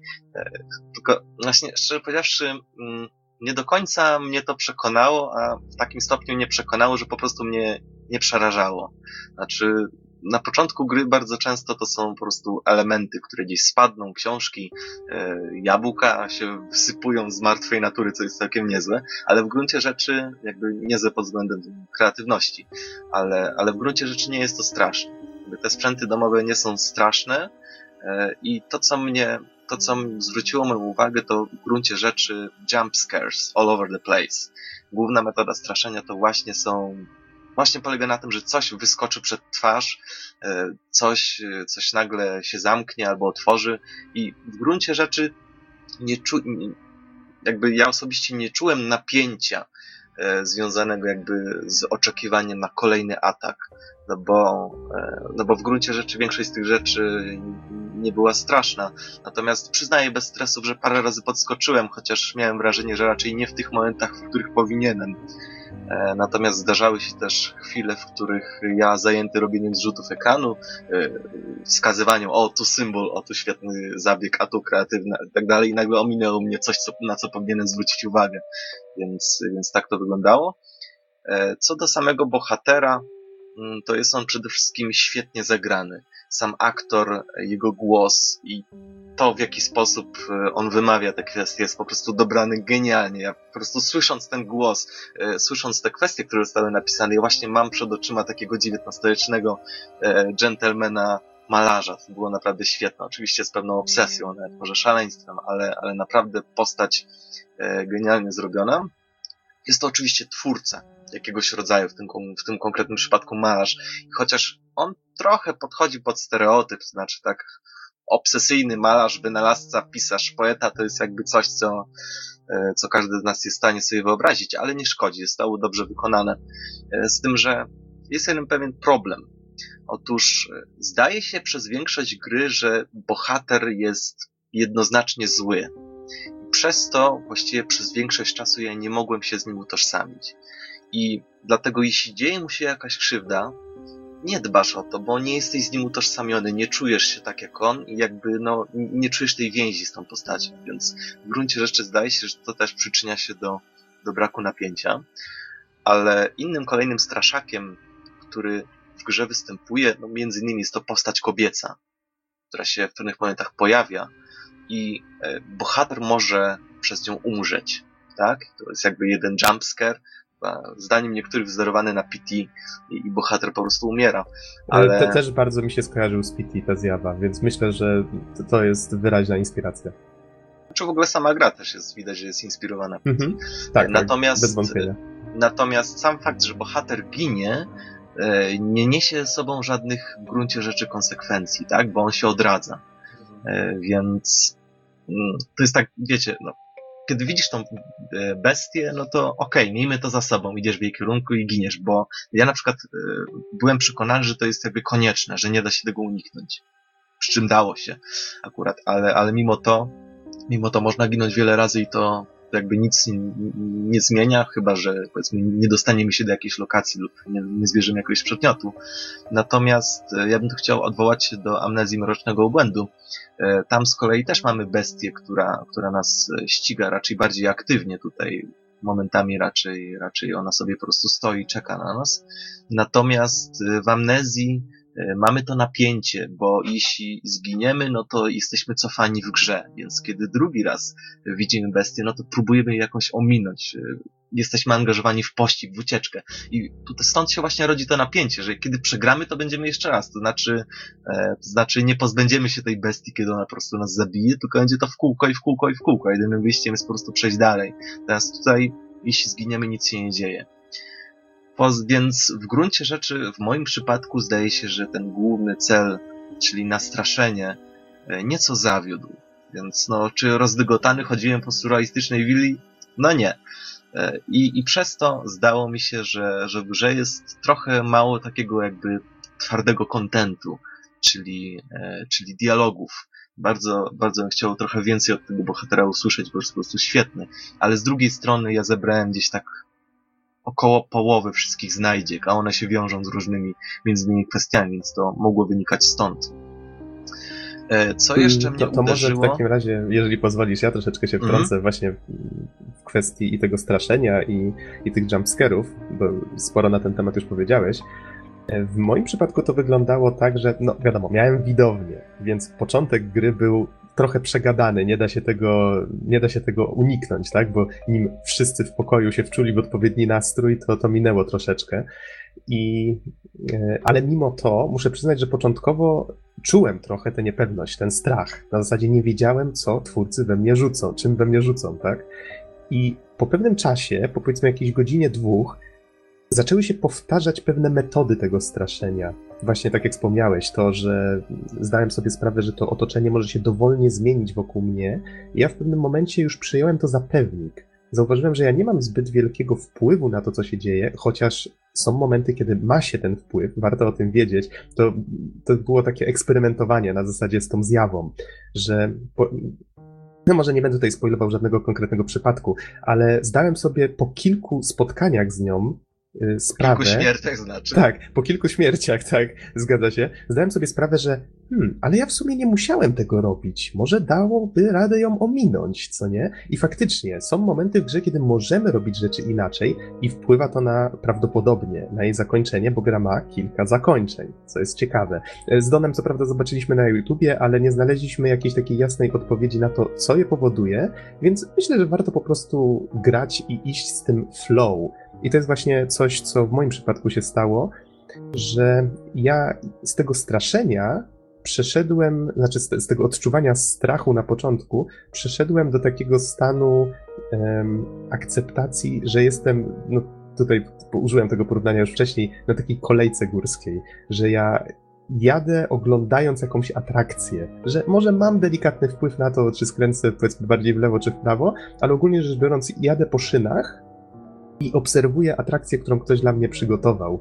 I właśnie te wszystkie dziwaczne rzeczy, które się dzieją, te powiedzmy główki lalek fruwające w pewnym momencie, albo inne tego typu e, psychodeliczne atrakcje, że ja większą przyjemność czerpałem nie z tego, że ktoś próbuje mnie przestraszyć, tylko z tego, żeby zobaczyć, na co twórcy dziwacznego jeszcze wpadną. I to stało się dla mnie najważniejszą częścią tej gry w pewnym momencie. To ja tak, to wygląda, tylko, tak to wyglądało z mojej perspektywy. Ja jeszcze tylko dodam od siebie, że ja praktycznie cały czas grałem sam. Często wieczorami, no, roz, rozbiłem sobie grę na kilka posiedzeń w związku z małą ilością dostępnego czasu, ale... Nam się, nam się udało przejść ją przy jednym posiedzeniu.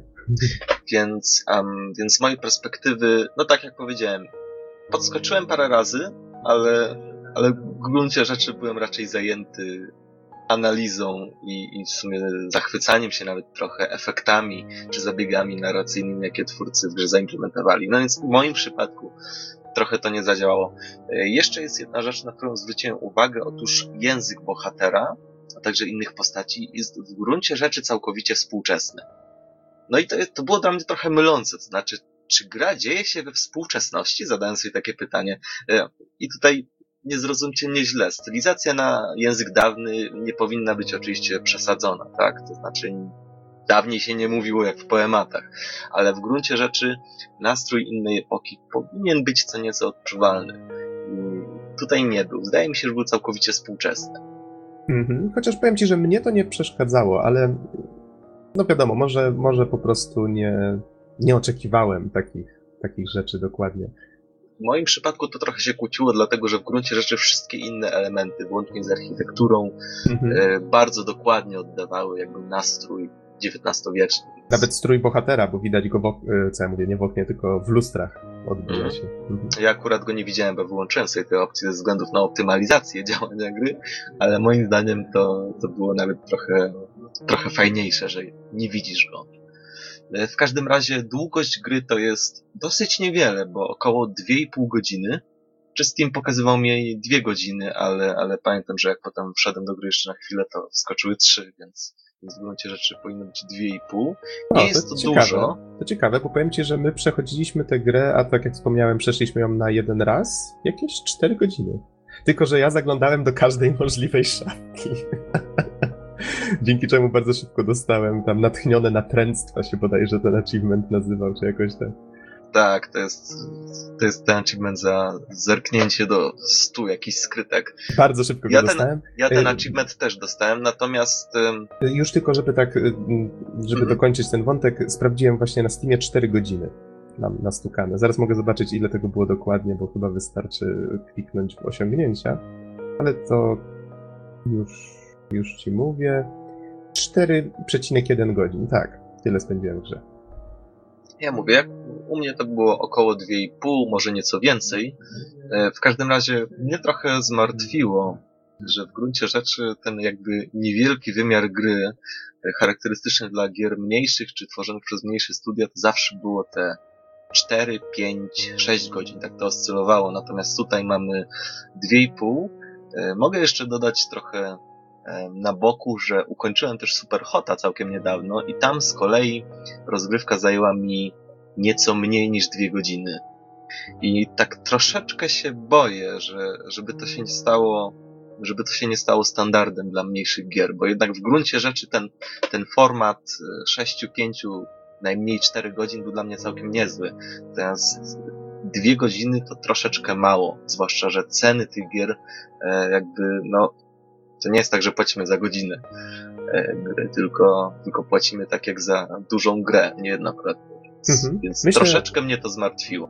Mhm. Myślę, że moglibyśmy tutaj trochę dłużej o tym podyskutować, więc to nie jest zbytnio miejsce i czas, ale jeżeli chodzi o samo Layers of Fear, to myślę, że za 55 zł, jakie dałem za wersję pudełkową, ilość kontentu, jaką we mnie rzucono, tak? Bo jest tam jednak sporo przeróżnych modeli, mniejszych, większych, jakichś efektów, ciągle dzieje się coś innego w tej grze to czułem się jak najbardziej usatysfakcjonowany. No i tak jak wspomniałem, ja przeszedłem grę tylko raz i widać, że jest różnica czasu, tak, jaką poświęciłem na to.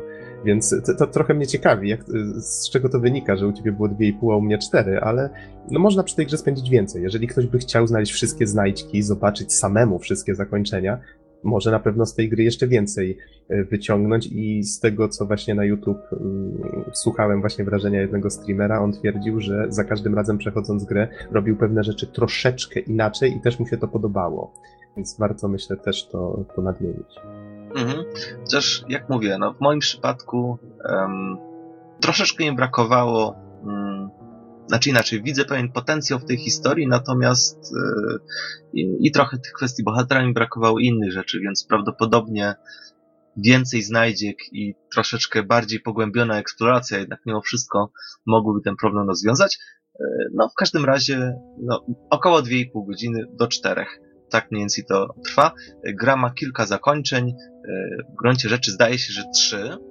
I Wydaje mi się, że one są chyba jednym z najmocniejszych punktów tej gry, bo to są tak jakby trzy różne podsumowania obecnie jakby zarysowanej sytuacji. One są bardzo mocne i wydaje się też, że całkiem trafne. Bardzo mi się spodobały. Bardzo fajna puenta. Przechodząc mhm, już do e, przechodząc już do innych aspektów, czyli audiowizualiów, e, świat, poziom graficzny tej gry jest zdecydowanie światowy. Tak, tu nie ma żadnych wątpliwości, że fenomenalnie zostało wykonane. Bardzo mi się podobał styl architektoniczny poziomów, to, że zaimplementowano tam jakby jakby ten dom wygląda naturalnie, tam są różne przedmioty codziennego użytku, e, jakieś inne detale, mnóstwo obrazów, naprawdę bardzo wiarygodnie, bardzo dobrze zrobione, chociaż przyznaję bez stresów, że troszeczkę monotonne. To znaczy, widać bardzo dużo pracy, jaką twórcy włożyli w to, żeby ten dom był jak najbardziej surrealistyczny i że właściwie każdy krok powoduje, że ten dom wygląda inaczej, ale w gruncie rzeczy to jest wciąż ten sam dom i bardzo często te same pomieszczenia. I nawet w tych surrealistycznych wizjach widać, że jesteśmy w tych samych miejscach. I um, troszeczkę mm, było to dla mnie monotonne. To znaczy, jednak przydałoby się trochę, nie wiem jak to powiedzieć, może innych pomieszczeń, jakichś in, troszeczkę bardziej odrealnionych światów, nie wiem, ale troszeczkę, troszeczkę mnie mm, jakby zauważyłem to, że to jednak jest wciąż mniej więcej to samo. Jeśli chodzi o muzykę i dźwięki, no muzyki jest niewiele w tej grze, a nawet jeśli była, to prawdopodobnie tak mocno się zlała z, z gameplayem, z tym co było na ekranie, że nie za bardzo na nie zwracałem uwagę. Natomiast e, same dźwięki też są bardzo nastrojowe, podobnie jak muzyka. I no i bardzo dobrze nakreślają ten, ten jakby nastrój, klimat gry. Za jeden i drugi aspekt odpowiada Arek Rejkowski, więc tutaj myślę, że jemu się należą Good pochwały. Job. Good job. Mnie też się podobało zresztą. Więc jeśli nie masz jeszcze żadnych uwag czy pytań, będę przechodzić do podsumowania. Nie, myślę, że, że raczej nie. Kiedy, kiedy miałem okazję coś wtrącić, to wtrącałem.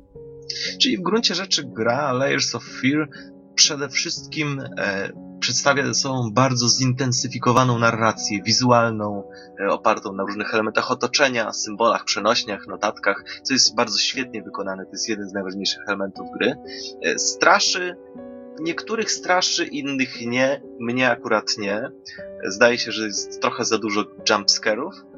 Ale, ale nadrabia to bardzo plastyczną wizją, że tak to umie. Tak, tak, to tak jak powiedziałem, w kwestii tej narracji, więc te surrealistyczne wizje są naprawdę bardzo fajne. Również jakby ten flow gameplayu jest świetnie zrobiony, bo po prostu dajemy się ponieść i, i wędrujemy przez, przez te zmieniającą się, e, zmieniającą się willę. E, chociaż, jak mówię, z tym straszeniem też miałem pewien problem, bo nie mogłem się utożsamić z bohaterem przez większość czasu. W gruncie rzeczy gra jest bardzo dobra, posiada bardzo dużo fajnych pomysłów i zdecydowanie polecamy ją, żeby sobie wypróbować. Mhm, zgadza się. Również polecam. I myślę, że to tyle w sprawie Layers of Fear.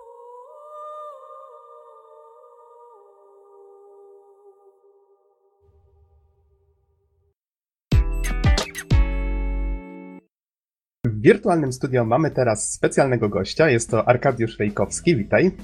Cześć, witaj. Witam. A ze stałej ekipy jest też Bartłomiej Donsot-Tomycyk. Halo, halo. A mówi Adam Noxa 15 Dębski. Nagrywamy w czwartek 3 marca 2016. I tutaj mamy bardzo fajną okazję porozmawiać z Arkiem, który komponuje muzykę między innymi do gier. W tym odcinku recenzowaliśmy już Kolat, recenzowaliśmy Layers of Fear i tak się właśnie fajnie składa, że Arku jesteś odpowiedzialny za soundtracki do tych gier. No właśnie, to jest taki kurczę fajny przypadek. No, no. Teraz, teraz mnie aż ciekawie, którą grę zjechaliście, a którą ten. Albo obydwie może, nie wiem. Mamy do ciebie dzisiaj kilka pytań, a jeżeli już miałbym coś podpowiadać, to Layers of Fear nam się dużo, dużo bardziej podobało. Okej, okay, um, I tak, mam tutaj zapisane. Zrobiłem mały research, i z tego researchu wynika, że masz już niemałe doświadczenie i że współpracowałeś z takimi studiami jak Reality Pump, jak Nibris, Artifex Mundi, The Farm 51, czy ostatnio właśnie przy Layers of Fear z Bluebird Team. Nie wiem, czy to są wszystkie, bo nie znalazłem jakiejś kompletnej listy, ale y, tak się zastanawiam, czy jesteś może z południa Polski? Z południa? Dokładnie. Bo wszystkie to te, te wszystkie firmy... firmy się tam gnieżdżą, tak, tak. Tak, tak. Kraków, Katowice i tak sobie myślę, hmm, to nie może być przypadek. No, ja jestem z Krakowa, dokładnie. Mhm.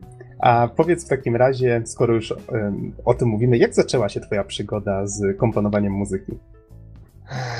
Jak się zaczęła? Trudne pytanie. co? no, to jest dobre pytanie. Zaczęło się, zaczęło się od fascynacji muzyką ogólnie i to tak naprawdę nie zaczęło się od, od gier, tylko od anime. Ja w sumie jestem do dzisiaj strasznym fanem anime i wiesz, wciąż męczę różne serie i, i oglądam, mm -hmm. co się da. Ja tak samo. E, no, zaczyna się, za, zaczęło się od Ghosta, od Ghosta, to, to, to, to, już w sumie wiele razy mówiłem, ale powtórzę jeszcze raz, Ghost in the Shell, e, Kenji Kawai to jest jeden z moich ulubionych kompozytorów. Mam ochotę właśnie e... przybić piątkę.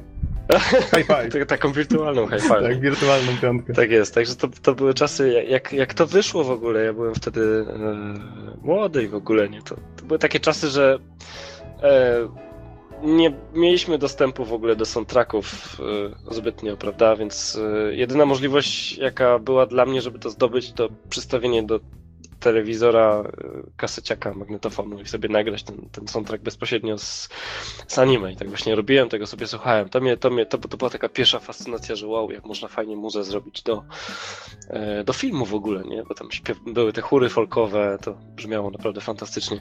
Potem się pojawił Final Fantasy i Silent Hill i to już był taki, to już był taki e, strzał, że kurczę, fajnie było kiedyś coś takiego e, zrobić, nie? Takie, takie, takie prawdziwe początki chyba. Takiej fascynacji mhm. właśnie muzyki, muzyki z grami. Natomiast pierwsze takie pełnoprawne chyba zlecenie do e, takie wiecie, komercyjne do zrobienia, stworzenia muzyki do gry to było e, to było Sadness w firmie Nibris. To była taka pierwsza moja e, poważna praca, jeszcze in-house'owa wtedy też. tak, no, to mhm. był Sadness na Nintendo Wii takie fajne czasy. Mam właśnie tutaj zapisane o Sadness, bo to jest gra, którą, której zapowiedzi jeszcze pamiętam, ale myślę, że do tego przejdziemy. Nie przeszedajmy może faktów. Jeżeli chciałbyś okay. coś jeszcze dodać do tego pytania, to, to proszę bardzo. Chyba nie, chyba nie, słuchaj, no to, to są właśnie takie trzy, trzy tytuły, które zawsze, wiesz, po, powtarzam, że jest Ghost, mm -hmm. jest Silent, jest Final Fantasy VII, to tak się zaczęło wszystko. Okej. Okay jak rozumiemy, jesteś graczem. No, chociaż to pytanie nie jest takie do końca oczywiste w tej branży wobec wszystkich, ale, ale myśli, myślimy, że jesteś. Mamy takie podejrzenie. Jeśli tak, to od jak dawna i jakie gry lubisz najbardziej? No, to jest, to jest słuszne jak najbardziej. Jestem graczem od dawna. od czasów amigowych praktycznie. Przepraszam, coś mi tam, coś mi, coś mi do gardła wpadło. To ja chyba zarażam okay. wirtualnie. Może właśnie jakiś taki nowy rodzaj w ogóle wirusa. Przez Mambla się. Noxowego. No, tak jest. E, tak, jestem graczem w, w, jakiego, w jakiego typu gry. To tak naprawdę ciężko mi jakoś, e, wiecie, ograniczyć się do, do, do, do jednego typu.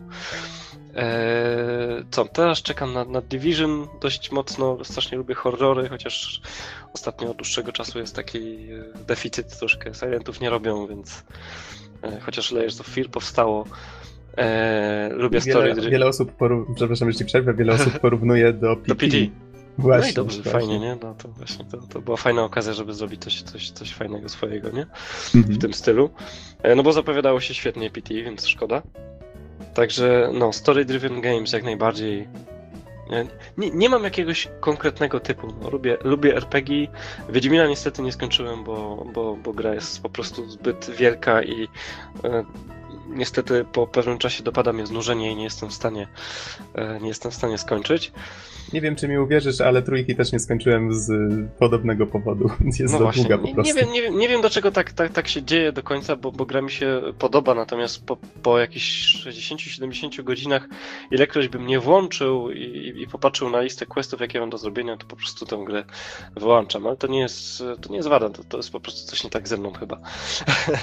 Także co tam, ostatnio Rise of the Tomb Raider bardzo mi się spodobał, Grand Theft Auto piątka, e, Shadowrun, także takie rzeczy. Mhm. Troszkę tego jest. Myślę, że już odpowiedziałeś dość mocno na to pytanie, ale e, skąd czerpiesz źródła inspiracji? Tutaj jakie, jakie media tak najbardziej ci inspirują? Już wspomniałeś anime, wspomniałeś gry, więc domyślam się, jaka będzie odpowiedź, ale może jakoś to uzupełnisz? Nie, no zdecydowanie. Ja w ogóle lubię strasznie styl komponowania przez y, Azjatów, bo oni robią, oni lubią, przynajmniej no, kiedyś to było bardziej słyszalne, teraz już troszkę mniej. Ja bardzo lubię muzykę liryczną i, i emocjonalną, taką, która, wiecie, mocno, w mocny sposób podkreśla to, co to, się dzieje na, na ekranie. Natomiast jeżeli chodzi o, o inspirację podczas pracy, to wiecie, na, najlepiej jak inspiruje to, to, do czego się tworzy.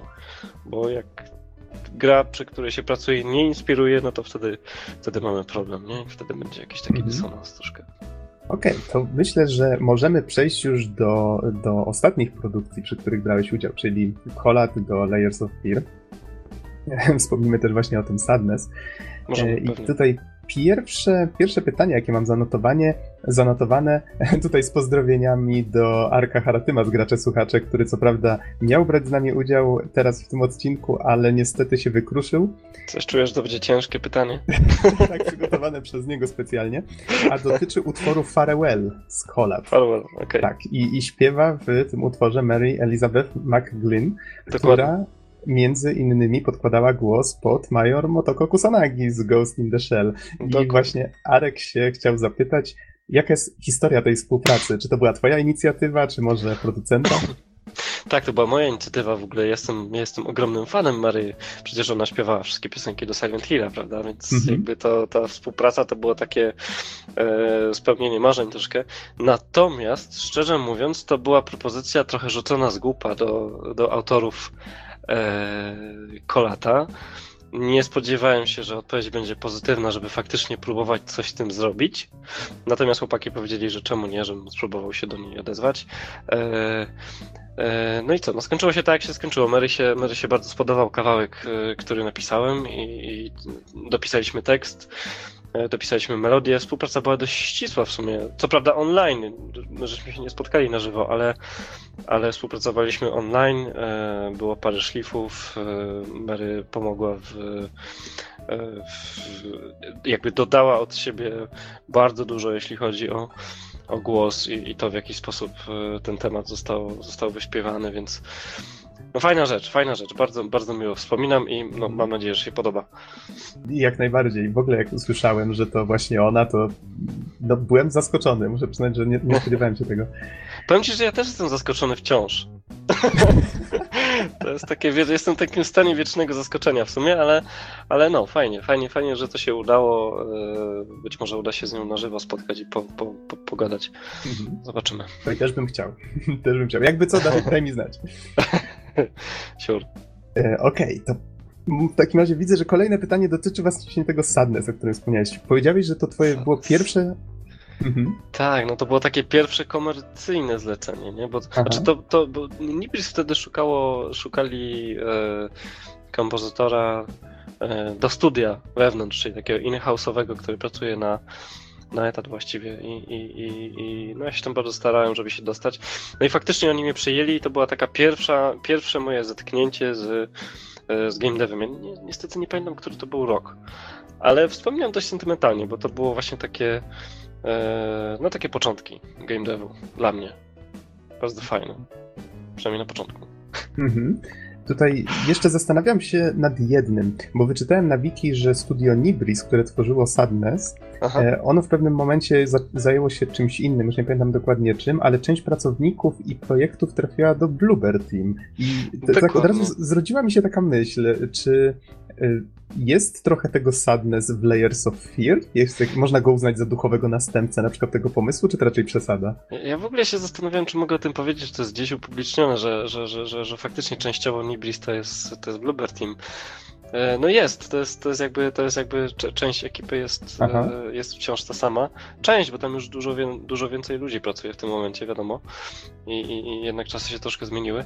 E, wiesz co, nie, to nie jest duchowy spadkobierca. To te dwie gry łączy chyba tylko i wyłącznie to, że to są, że to są horrory, natomiast znacznie bliżej, jak już, jak już wiesz, e, tej grze do, do PT, czy do takiego no, typowego, znaczy no typowego, no walking, walking simulator, ale, ale w, w gatunku horror.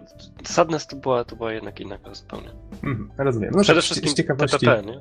To, był third person perspective. Aha, rozumiem. E, z dwiema grywalnymi postaciami, więc to było troszeczkę Okej, okay, tak z ciekawości chciałem zapytać, bo właśnie jak to, jak to wyczytałem, to tak, o, tak. Sadness, pamiętam tę grę. No właśnie, na, na, natomiast muzycznie trochę zostało, muszę przyznać, nie? Jeszcze słucham sobie ty, ty, tych rzeczy, bo ja tam tego nie pokończyłem, tej, tej pracy, to, to część klimatu chyba jednak zostało, gdzieś tam we mnie siedzi takie, takie melancholijne klimaty wciąż. Mhm. A jedną Co? rzecz tylko jeszcze dodam, nim, nim Don przejdziesz do kolejnego pytania, bo wyczytałem na wiki właśnie kiedy to było, bo wspomniałeś Arku, że nie pamiętasz. No Gra została ogłoszona w 2006, a anulowano ją 4 lata później w 2010. 2006. O Jezu, ile to czasu. Kawał czasu, co? No, kawał czasu. Nie, to nie fajnie. no, ale czas zapierdziela, trzeba przyznać. Zostańmy jednak na chwilę jeszcze przy Layers of Fear.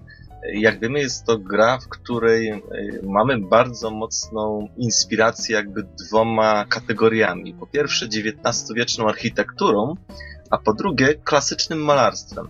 Zastanawia nas trochę, e, czy samo malarstwo, czy same klasyczne obrazy e, były dla ciebie jakąś inspiracją do, do napisania muzyki? E, wiesz co, jak najbardziej były, ponieważ główny motyw Layers of Fear grany jest na pianinie, a pianino też mi się kojarzy troszkę z, takim, z taką klasyką, prawda? To jest taki instrument, który jest bardzo stary e, i, i, i, i to, był, to był po prostu pierwszy pomysł, że że, że w, tej, w tej ścieżce muzycznej będzie, będzie sporo tego pianina właśnie. A, a, a, a, właśnie jedna z pierwszych rzeczy, które mi chłopaki z filmy pokazywali, to były koncepty obrazów e, w różnym stadium jakby tego przekształcenia, nie? Że pamiętacie jak jest w grze, nie? że jest obraz, potem ten mm. obraz się zmienia, jakoś morfuje w coś, coś bardziej strasznego, więc ja tam dostawałem takie referki, nie? że jest taki i potem się to zmienia. Tak, także to, no, jak najbardziej. Dodajmy, że jedna z postaci w Layers of Fear faktycznie gra na pianinie, więc... Tak jest, a o tym się akurat dowiedziałem później, więc y, bo to, to jeszcze jakby początki, y, tam do końca nie było to wyklarowane, jak, w którą stronę y, oni pójdą z, z fabułą. I potem jak się okazało, że, że żona jest pianistką, to, to tym bardziej to się no, bardzo fajnie, to się bardzo fajnie złożyło. Mhm.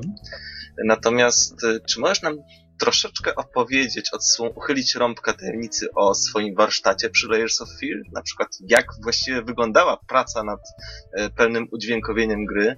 E, razem właśnie z pisaniem do niej muzyki. Eee, ale chcielibyście wiedzieć, jaki sprzęt mam po prostu w, w studiu? Czy... możesz, możesz wspomnieć, może czy... kogoś to zainteresuje. Słuchajcie, e, co, ja mam dwa pianina cyfrowe. Jedno to jest Yamaha, poczciwa, stara, taka z ważoną klawiaturą, drugie to jest druga moja klawiatura, którą korzystam na, na, na, jakby na co dzień i, i częściej niż z Yamaha, to jest Native Instruments Complete Control e, 61 klawiszy, bardzo fajny, bardzo fajny kontroler MIDI, e, odsłuchy Adamy A7, A7X, polecam wszystkim, bardzo fajne, bardzo fajne. E, I jak wyglądała? No, Wiecie, ja z reguły pra pracuję tak, że, że mam na jakimś ekranie grę uruchomioną cały czas praktycznie. Czy, czy to gra, czy, czy, czy jakieś koncepty, czy screenshoty z, z, z różnych wersji mogą być wczesne. Rozumiem, ważne, żeby mieć ją przed oczyma. Tak, ważne, żeby mieć przed oczyma na, na, na którymś ekranie. Najlepiej mi, się, najlepiej mi się tworzy, jak widzę cały czas to, do czego, do czego robię i wtedy jakoś najlepiej ten klimat e, przechodzi na, na, na tą rozgrywkę, więc, więc w sumie z reguły tak. No, nie, nie wiem, czy tu coś, coś więcej można e, powiedzieć. No. Tam był taki fajny motyw, bo oprócz tego, że pianino jest głównym motywem, to jeszcze tak trochę wrócę do tego motywu e, klasycznego, to jeszcze też e, nagrywaliśmy wokal Penelopy. E, który też tam symbolizuje w jakiś sposób właśnie tą e, żonę malarza, więc też troszkę było nagrań na żywo. Więcej nagrań na żywo było w kolacie. Tutaj mamy głównie e, samplowane instrumenty. Korzystaliśmy z bibliotek VST, natomiast takim żywym elementem był głos, no i piano też, także. Jeszcze jedna rzecz. Otóż akurat w Layers of Fear, mhm. oprócz samego utworu muzycznego, są też takie, jak jeszcze określiłeś to przed samym wywiadem, sound design, czyli różnego rodzaju e, jingle, e, efekty dźwiękowe, skrzypnięcia czy inne rzeczy. I zastanawia nas trochę, jak wyglądało tworzenie tych elementów. Czy na przykład, nie wiem, uruchamiając grę, czy jakiś jej prototyp, czy patrząc na screenshot, myślisz sobie, o, to będzie dobre tutaj. Czy też może jakieś nieco bardziej złożone e, instrukcje były od, od samych twórców że na przykład chcieliby w tym momencie zrobić coś strasznego i do tego przydałby się jakiś dźwięk. No, wiesz co, zdecydowanie ta druga opcja, plus potem szlifowanie, jeżdżenie do studia i słuchanie, jak to brzmi, jak to brzmi, jak to się udało zrobić E, po implementacji, jak to, jak to brzmi, prawda? Jakby taka wersja, e, wersja ostateczna. Z tego względu, ponieważ e, wiele rzeczy powstawało, wiecie, to są szybkie pomysły, które, na, na które wpadają designerzy, które tam są przekładane w jakiś sposób, w jakimś tam stopniu do gry, które potem się mogą zmienić, mogą zostać wywalone i tak dalej, więc ja nie zajmowałem się implementacją samego dźwięku, więc takie szczegółowe instrukcje od, od designerów, co i gdzie będzie potrzebne, były, były bardzo wskazane, bo, bo jakby oni dobrze wiedzieli, co, jaki chcą osiągnąć końcowy efekt, który nie do końca jeszcze jest czasem widoczny w tych, w tych scenkach. Dopiero potem było tak bardziej szlifowane i, i jakoś tam dopracowywane. Ja, ja lubię strasznie pracować z filmikami. E, bardzo często sobie e, po prostu podkładam, wkładam do projektu urywki gameplayu w których coś ma się dziać, prawda? I jakby tworzę warstwę dźwiękową, warstwę muzyczną e, pod to, co widzę na ekranie. Czyli tak jakbym de facto udźwiękawiał film. Potem z tego to, to rozkładam na części pierwsze i daję, daję chłopakom do, e, do włożenia do gry. Mhm. Okej, okay. i jeszcze widzę, że z Colat i Layers of Fear mamy jeszcze jedno pytanie przygotowane. Mhm. Mianowicie zastanawia nas, jak byś zareagował? No bo mimo wszystko Collab i Layers of Fear troszeczkę odbiły się echem po świecie. Myślę, że Layers of Fear jeszcze, jeszcze się rozpędza, tak? Pod tym względem, niedawno wyszło. I jak byś zareagował, gdyby y, przez pryzmat tych gier zaczęto cię postrzegać na świecie jako kompozytora muzyki do horrorów? Czy byłoby to coś y, złego, niepożądanego? Może chciałbyś na przykład się innymi gatunkami zajmować, czy nie przeszkadza ci to? Wiesz co, zupełnie mi to nie przeszkadza, z tego względu, że ja horror strasznie lubię i, i jakby jestem fanem tego gatunku od, od, od wczesnych, wczesnych lat, od czasów jakby... No Silent Hill 2 to jest jedna z najlepszych gier, jakie, e, jakie kiedykolwiek grałem. Obok Silent Hilla i, i, i, i czegoś takiego, i, i Final Fantasy są jeszcze takie gry jak Persona, nie wiem czy kojarzycie, albo graliście może tak. w Persona 4. Ja nadrabiam trójkę, nadrobiłem trójkę pod koniec zeszłego roku, teraz przechodzę czwórkę, mamy jednego maniaka w redakcji dwóch padów. No to to właśnie Persona akurat 4 The Golden, ja dopiero miałem okazję tak poważnie, porządnie skończyć czwóreczkę na, na Wicie. To jest w ogóle od tego czasu, a w sumie skończyłem niedawno, moja, moja ulubiona gra, gra ever. Ale jakby ta fascynacja hor horrorami y, od dłuższego czasu się we mnie tli i y, ja w ogóle lubię te klimaty i, i, też dobrze się w sumie w nich, w, nich, w nich czuję, więc tym bardziej, jeżeli te recenzje są, są tak pozytywne i odbiór jest, y, jest fajny, to wiecie, no jak najbardziej, im więcej, tym, tym lepiej, prawda? Bo jak ja się w tym dobrze czuję, to znaczy, że klienci też będą e, z tego zadowoleni. Mhm. No, Także nie mam nic przeciwko. Z, z, zresztą faktycznie, faktycznie trochę tych horrorów na horyzoncie się w tym roku ode mnie, myślę, myślę pojawi. No zobaczymy, jak się potoczy, ale coś tam się szykuje jeszcze. Mhm. Bardzo fajnie, bardzo fajnie. I teraz już odkładając Kholat i Layers of Fear na bok, a przechodząc tak bardziej do Twoich przyszłych projektów, nie wiem, czy możesz uchylić jakiegoś rąbka tajemnicy, ale znalazłem na przykład informację, że współpracujesz z osobami, które e, pracowały przy Wiedźminie, teraz założyły własne mhm. studio i tworzą grę Seven. I Dokładnie. co możesz nam powiedzieć o tym projekcie? Może mm, coś o jego klimacie?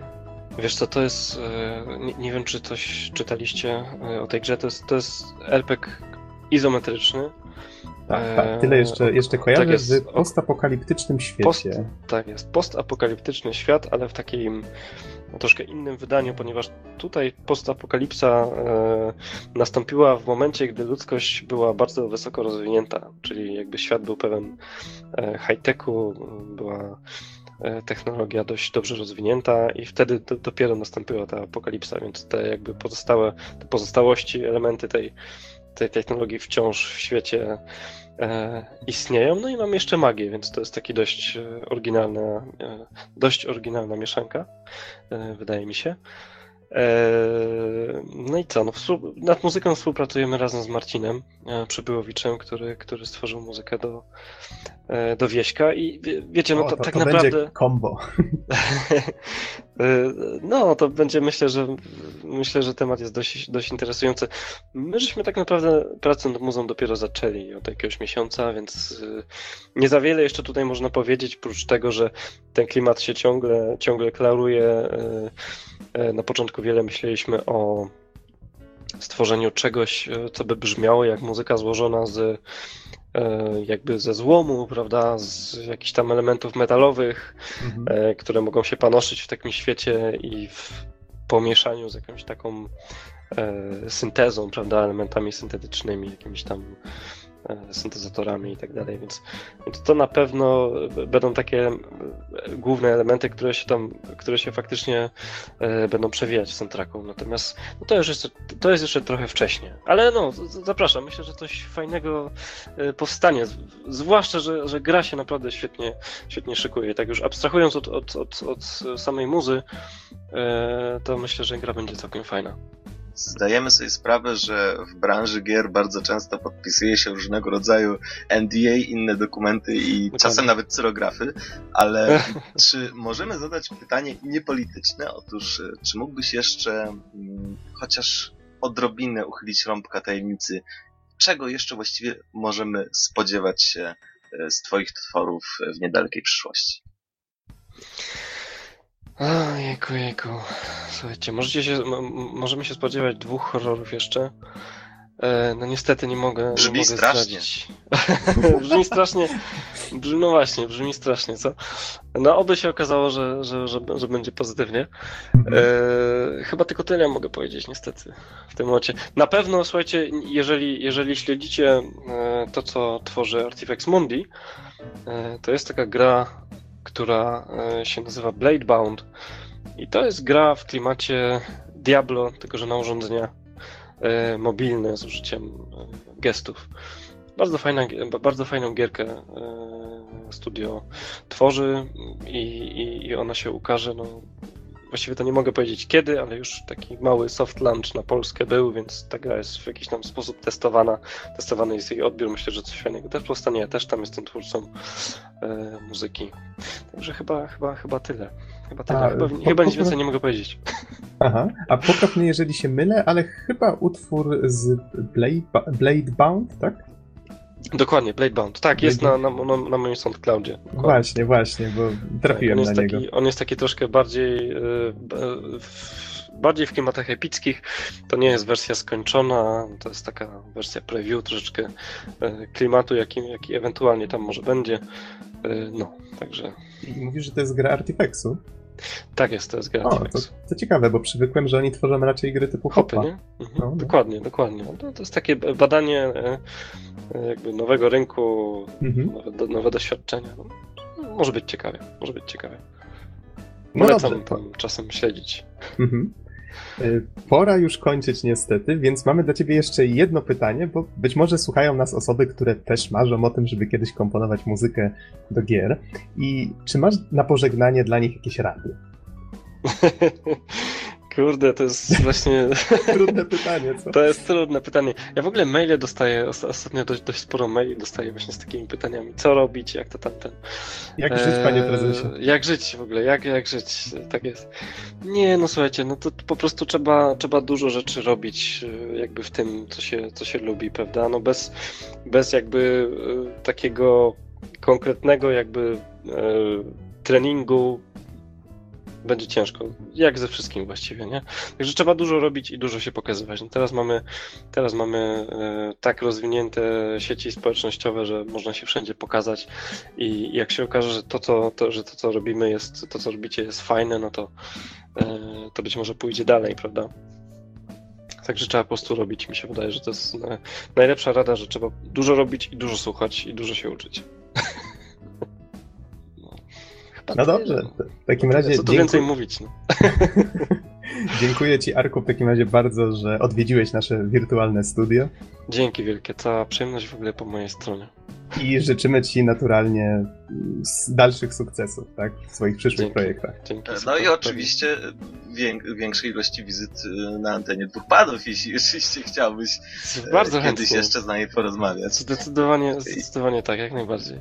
Ja od siebie osobiście mogę powiedzieć, że mam pudełkowe wydanie i Kolata i Layers of Fear, więc no być może uda mi się zdobyć kiedyś twój e, autografik na którymś z pudełek.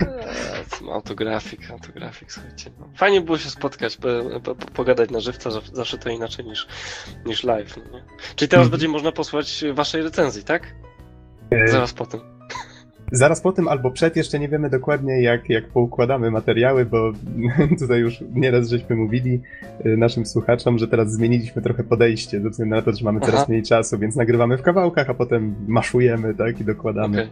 Okej, okay. okej, okay, okej. Okay. A, i tak sobie teraz przypomniałem, mówiłeś, że jesteś fanem Persony. Piątka wychodzi w tym roku. Może to będzie, może to będzie dobra okazja, żeby sobie porozmawiać. Słuchajcie, no naprawdę, Persona Piątka to ogóle drażliwy temat, bo, bo, bo Persona Czwórka to jest, kurde, my, my, to, to będzie w ogóle jeszcze puszczone? To, co my teraz gadamy? Czy... jeszcze, jeszcze tak. Chyba, że jeszcze mamy tak. się już pożegnać. to muszę się powstrzymać. Nie, słuchajcie, ja, ja jestem kompletnie, totalnie zakochany w, w Personie czwórce i Jesus, no to takie emocje, jakie ta gra mi zapewniła, to jest w ogóle masakra i to jeszcze w okay, takim to, wieku. to nie spoiluj, bo ja jeszcze, to, także, jeszcze przechodzę. No, Jesus, no to jest the best game ever. E, no i strasznie, że oni to przesunęli na, na summer w ogóle chyba, nie? Na lato. Ale tam są jakieś ploty, że, że ta gra w ogóle jeszcze nie, nie jest przetłumaczona. Chyba nie będzie przetłumaczona na, na czas, więc podejrzewam, że jakieś dodatkowo półroczne opóźnienie może się, może się zdarzyć, nie? Generalnie. No jak, niestety, jak to z grami japońskimi na naszym rynku. Dokładnie, no, dokładnie. No cóż, ale bądźmy dobrej myśli. No jest na co czekać w każdym razie. W takim razie, Arku, jeszcze raz dziękujemy Ci bardzo i mam nadzieję, że usłyszymy Dzięki się jeszcze na podcaście. Pewnie, że tak. Dzięki wielkie. Jak mnie tylko zaprosicie, to chętnie. O, z chęcią. Ale z, z pewnością. No, dobra, trzymajcie się, hej, hej. Trzymaj się. Cześć, cześć. To już wszystko w tym odcinku. Dziękujemy jeszcze raz bardzo serdecznie Arkowi za to, że zgodził się wziąć udział w naszym podcaście.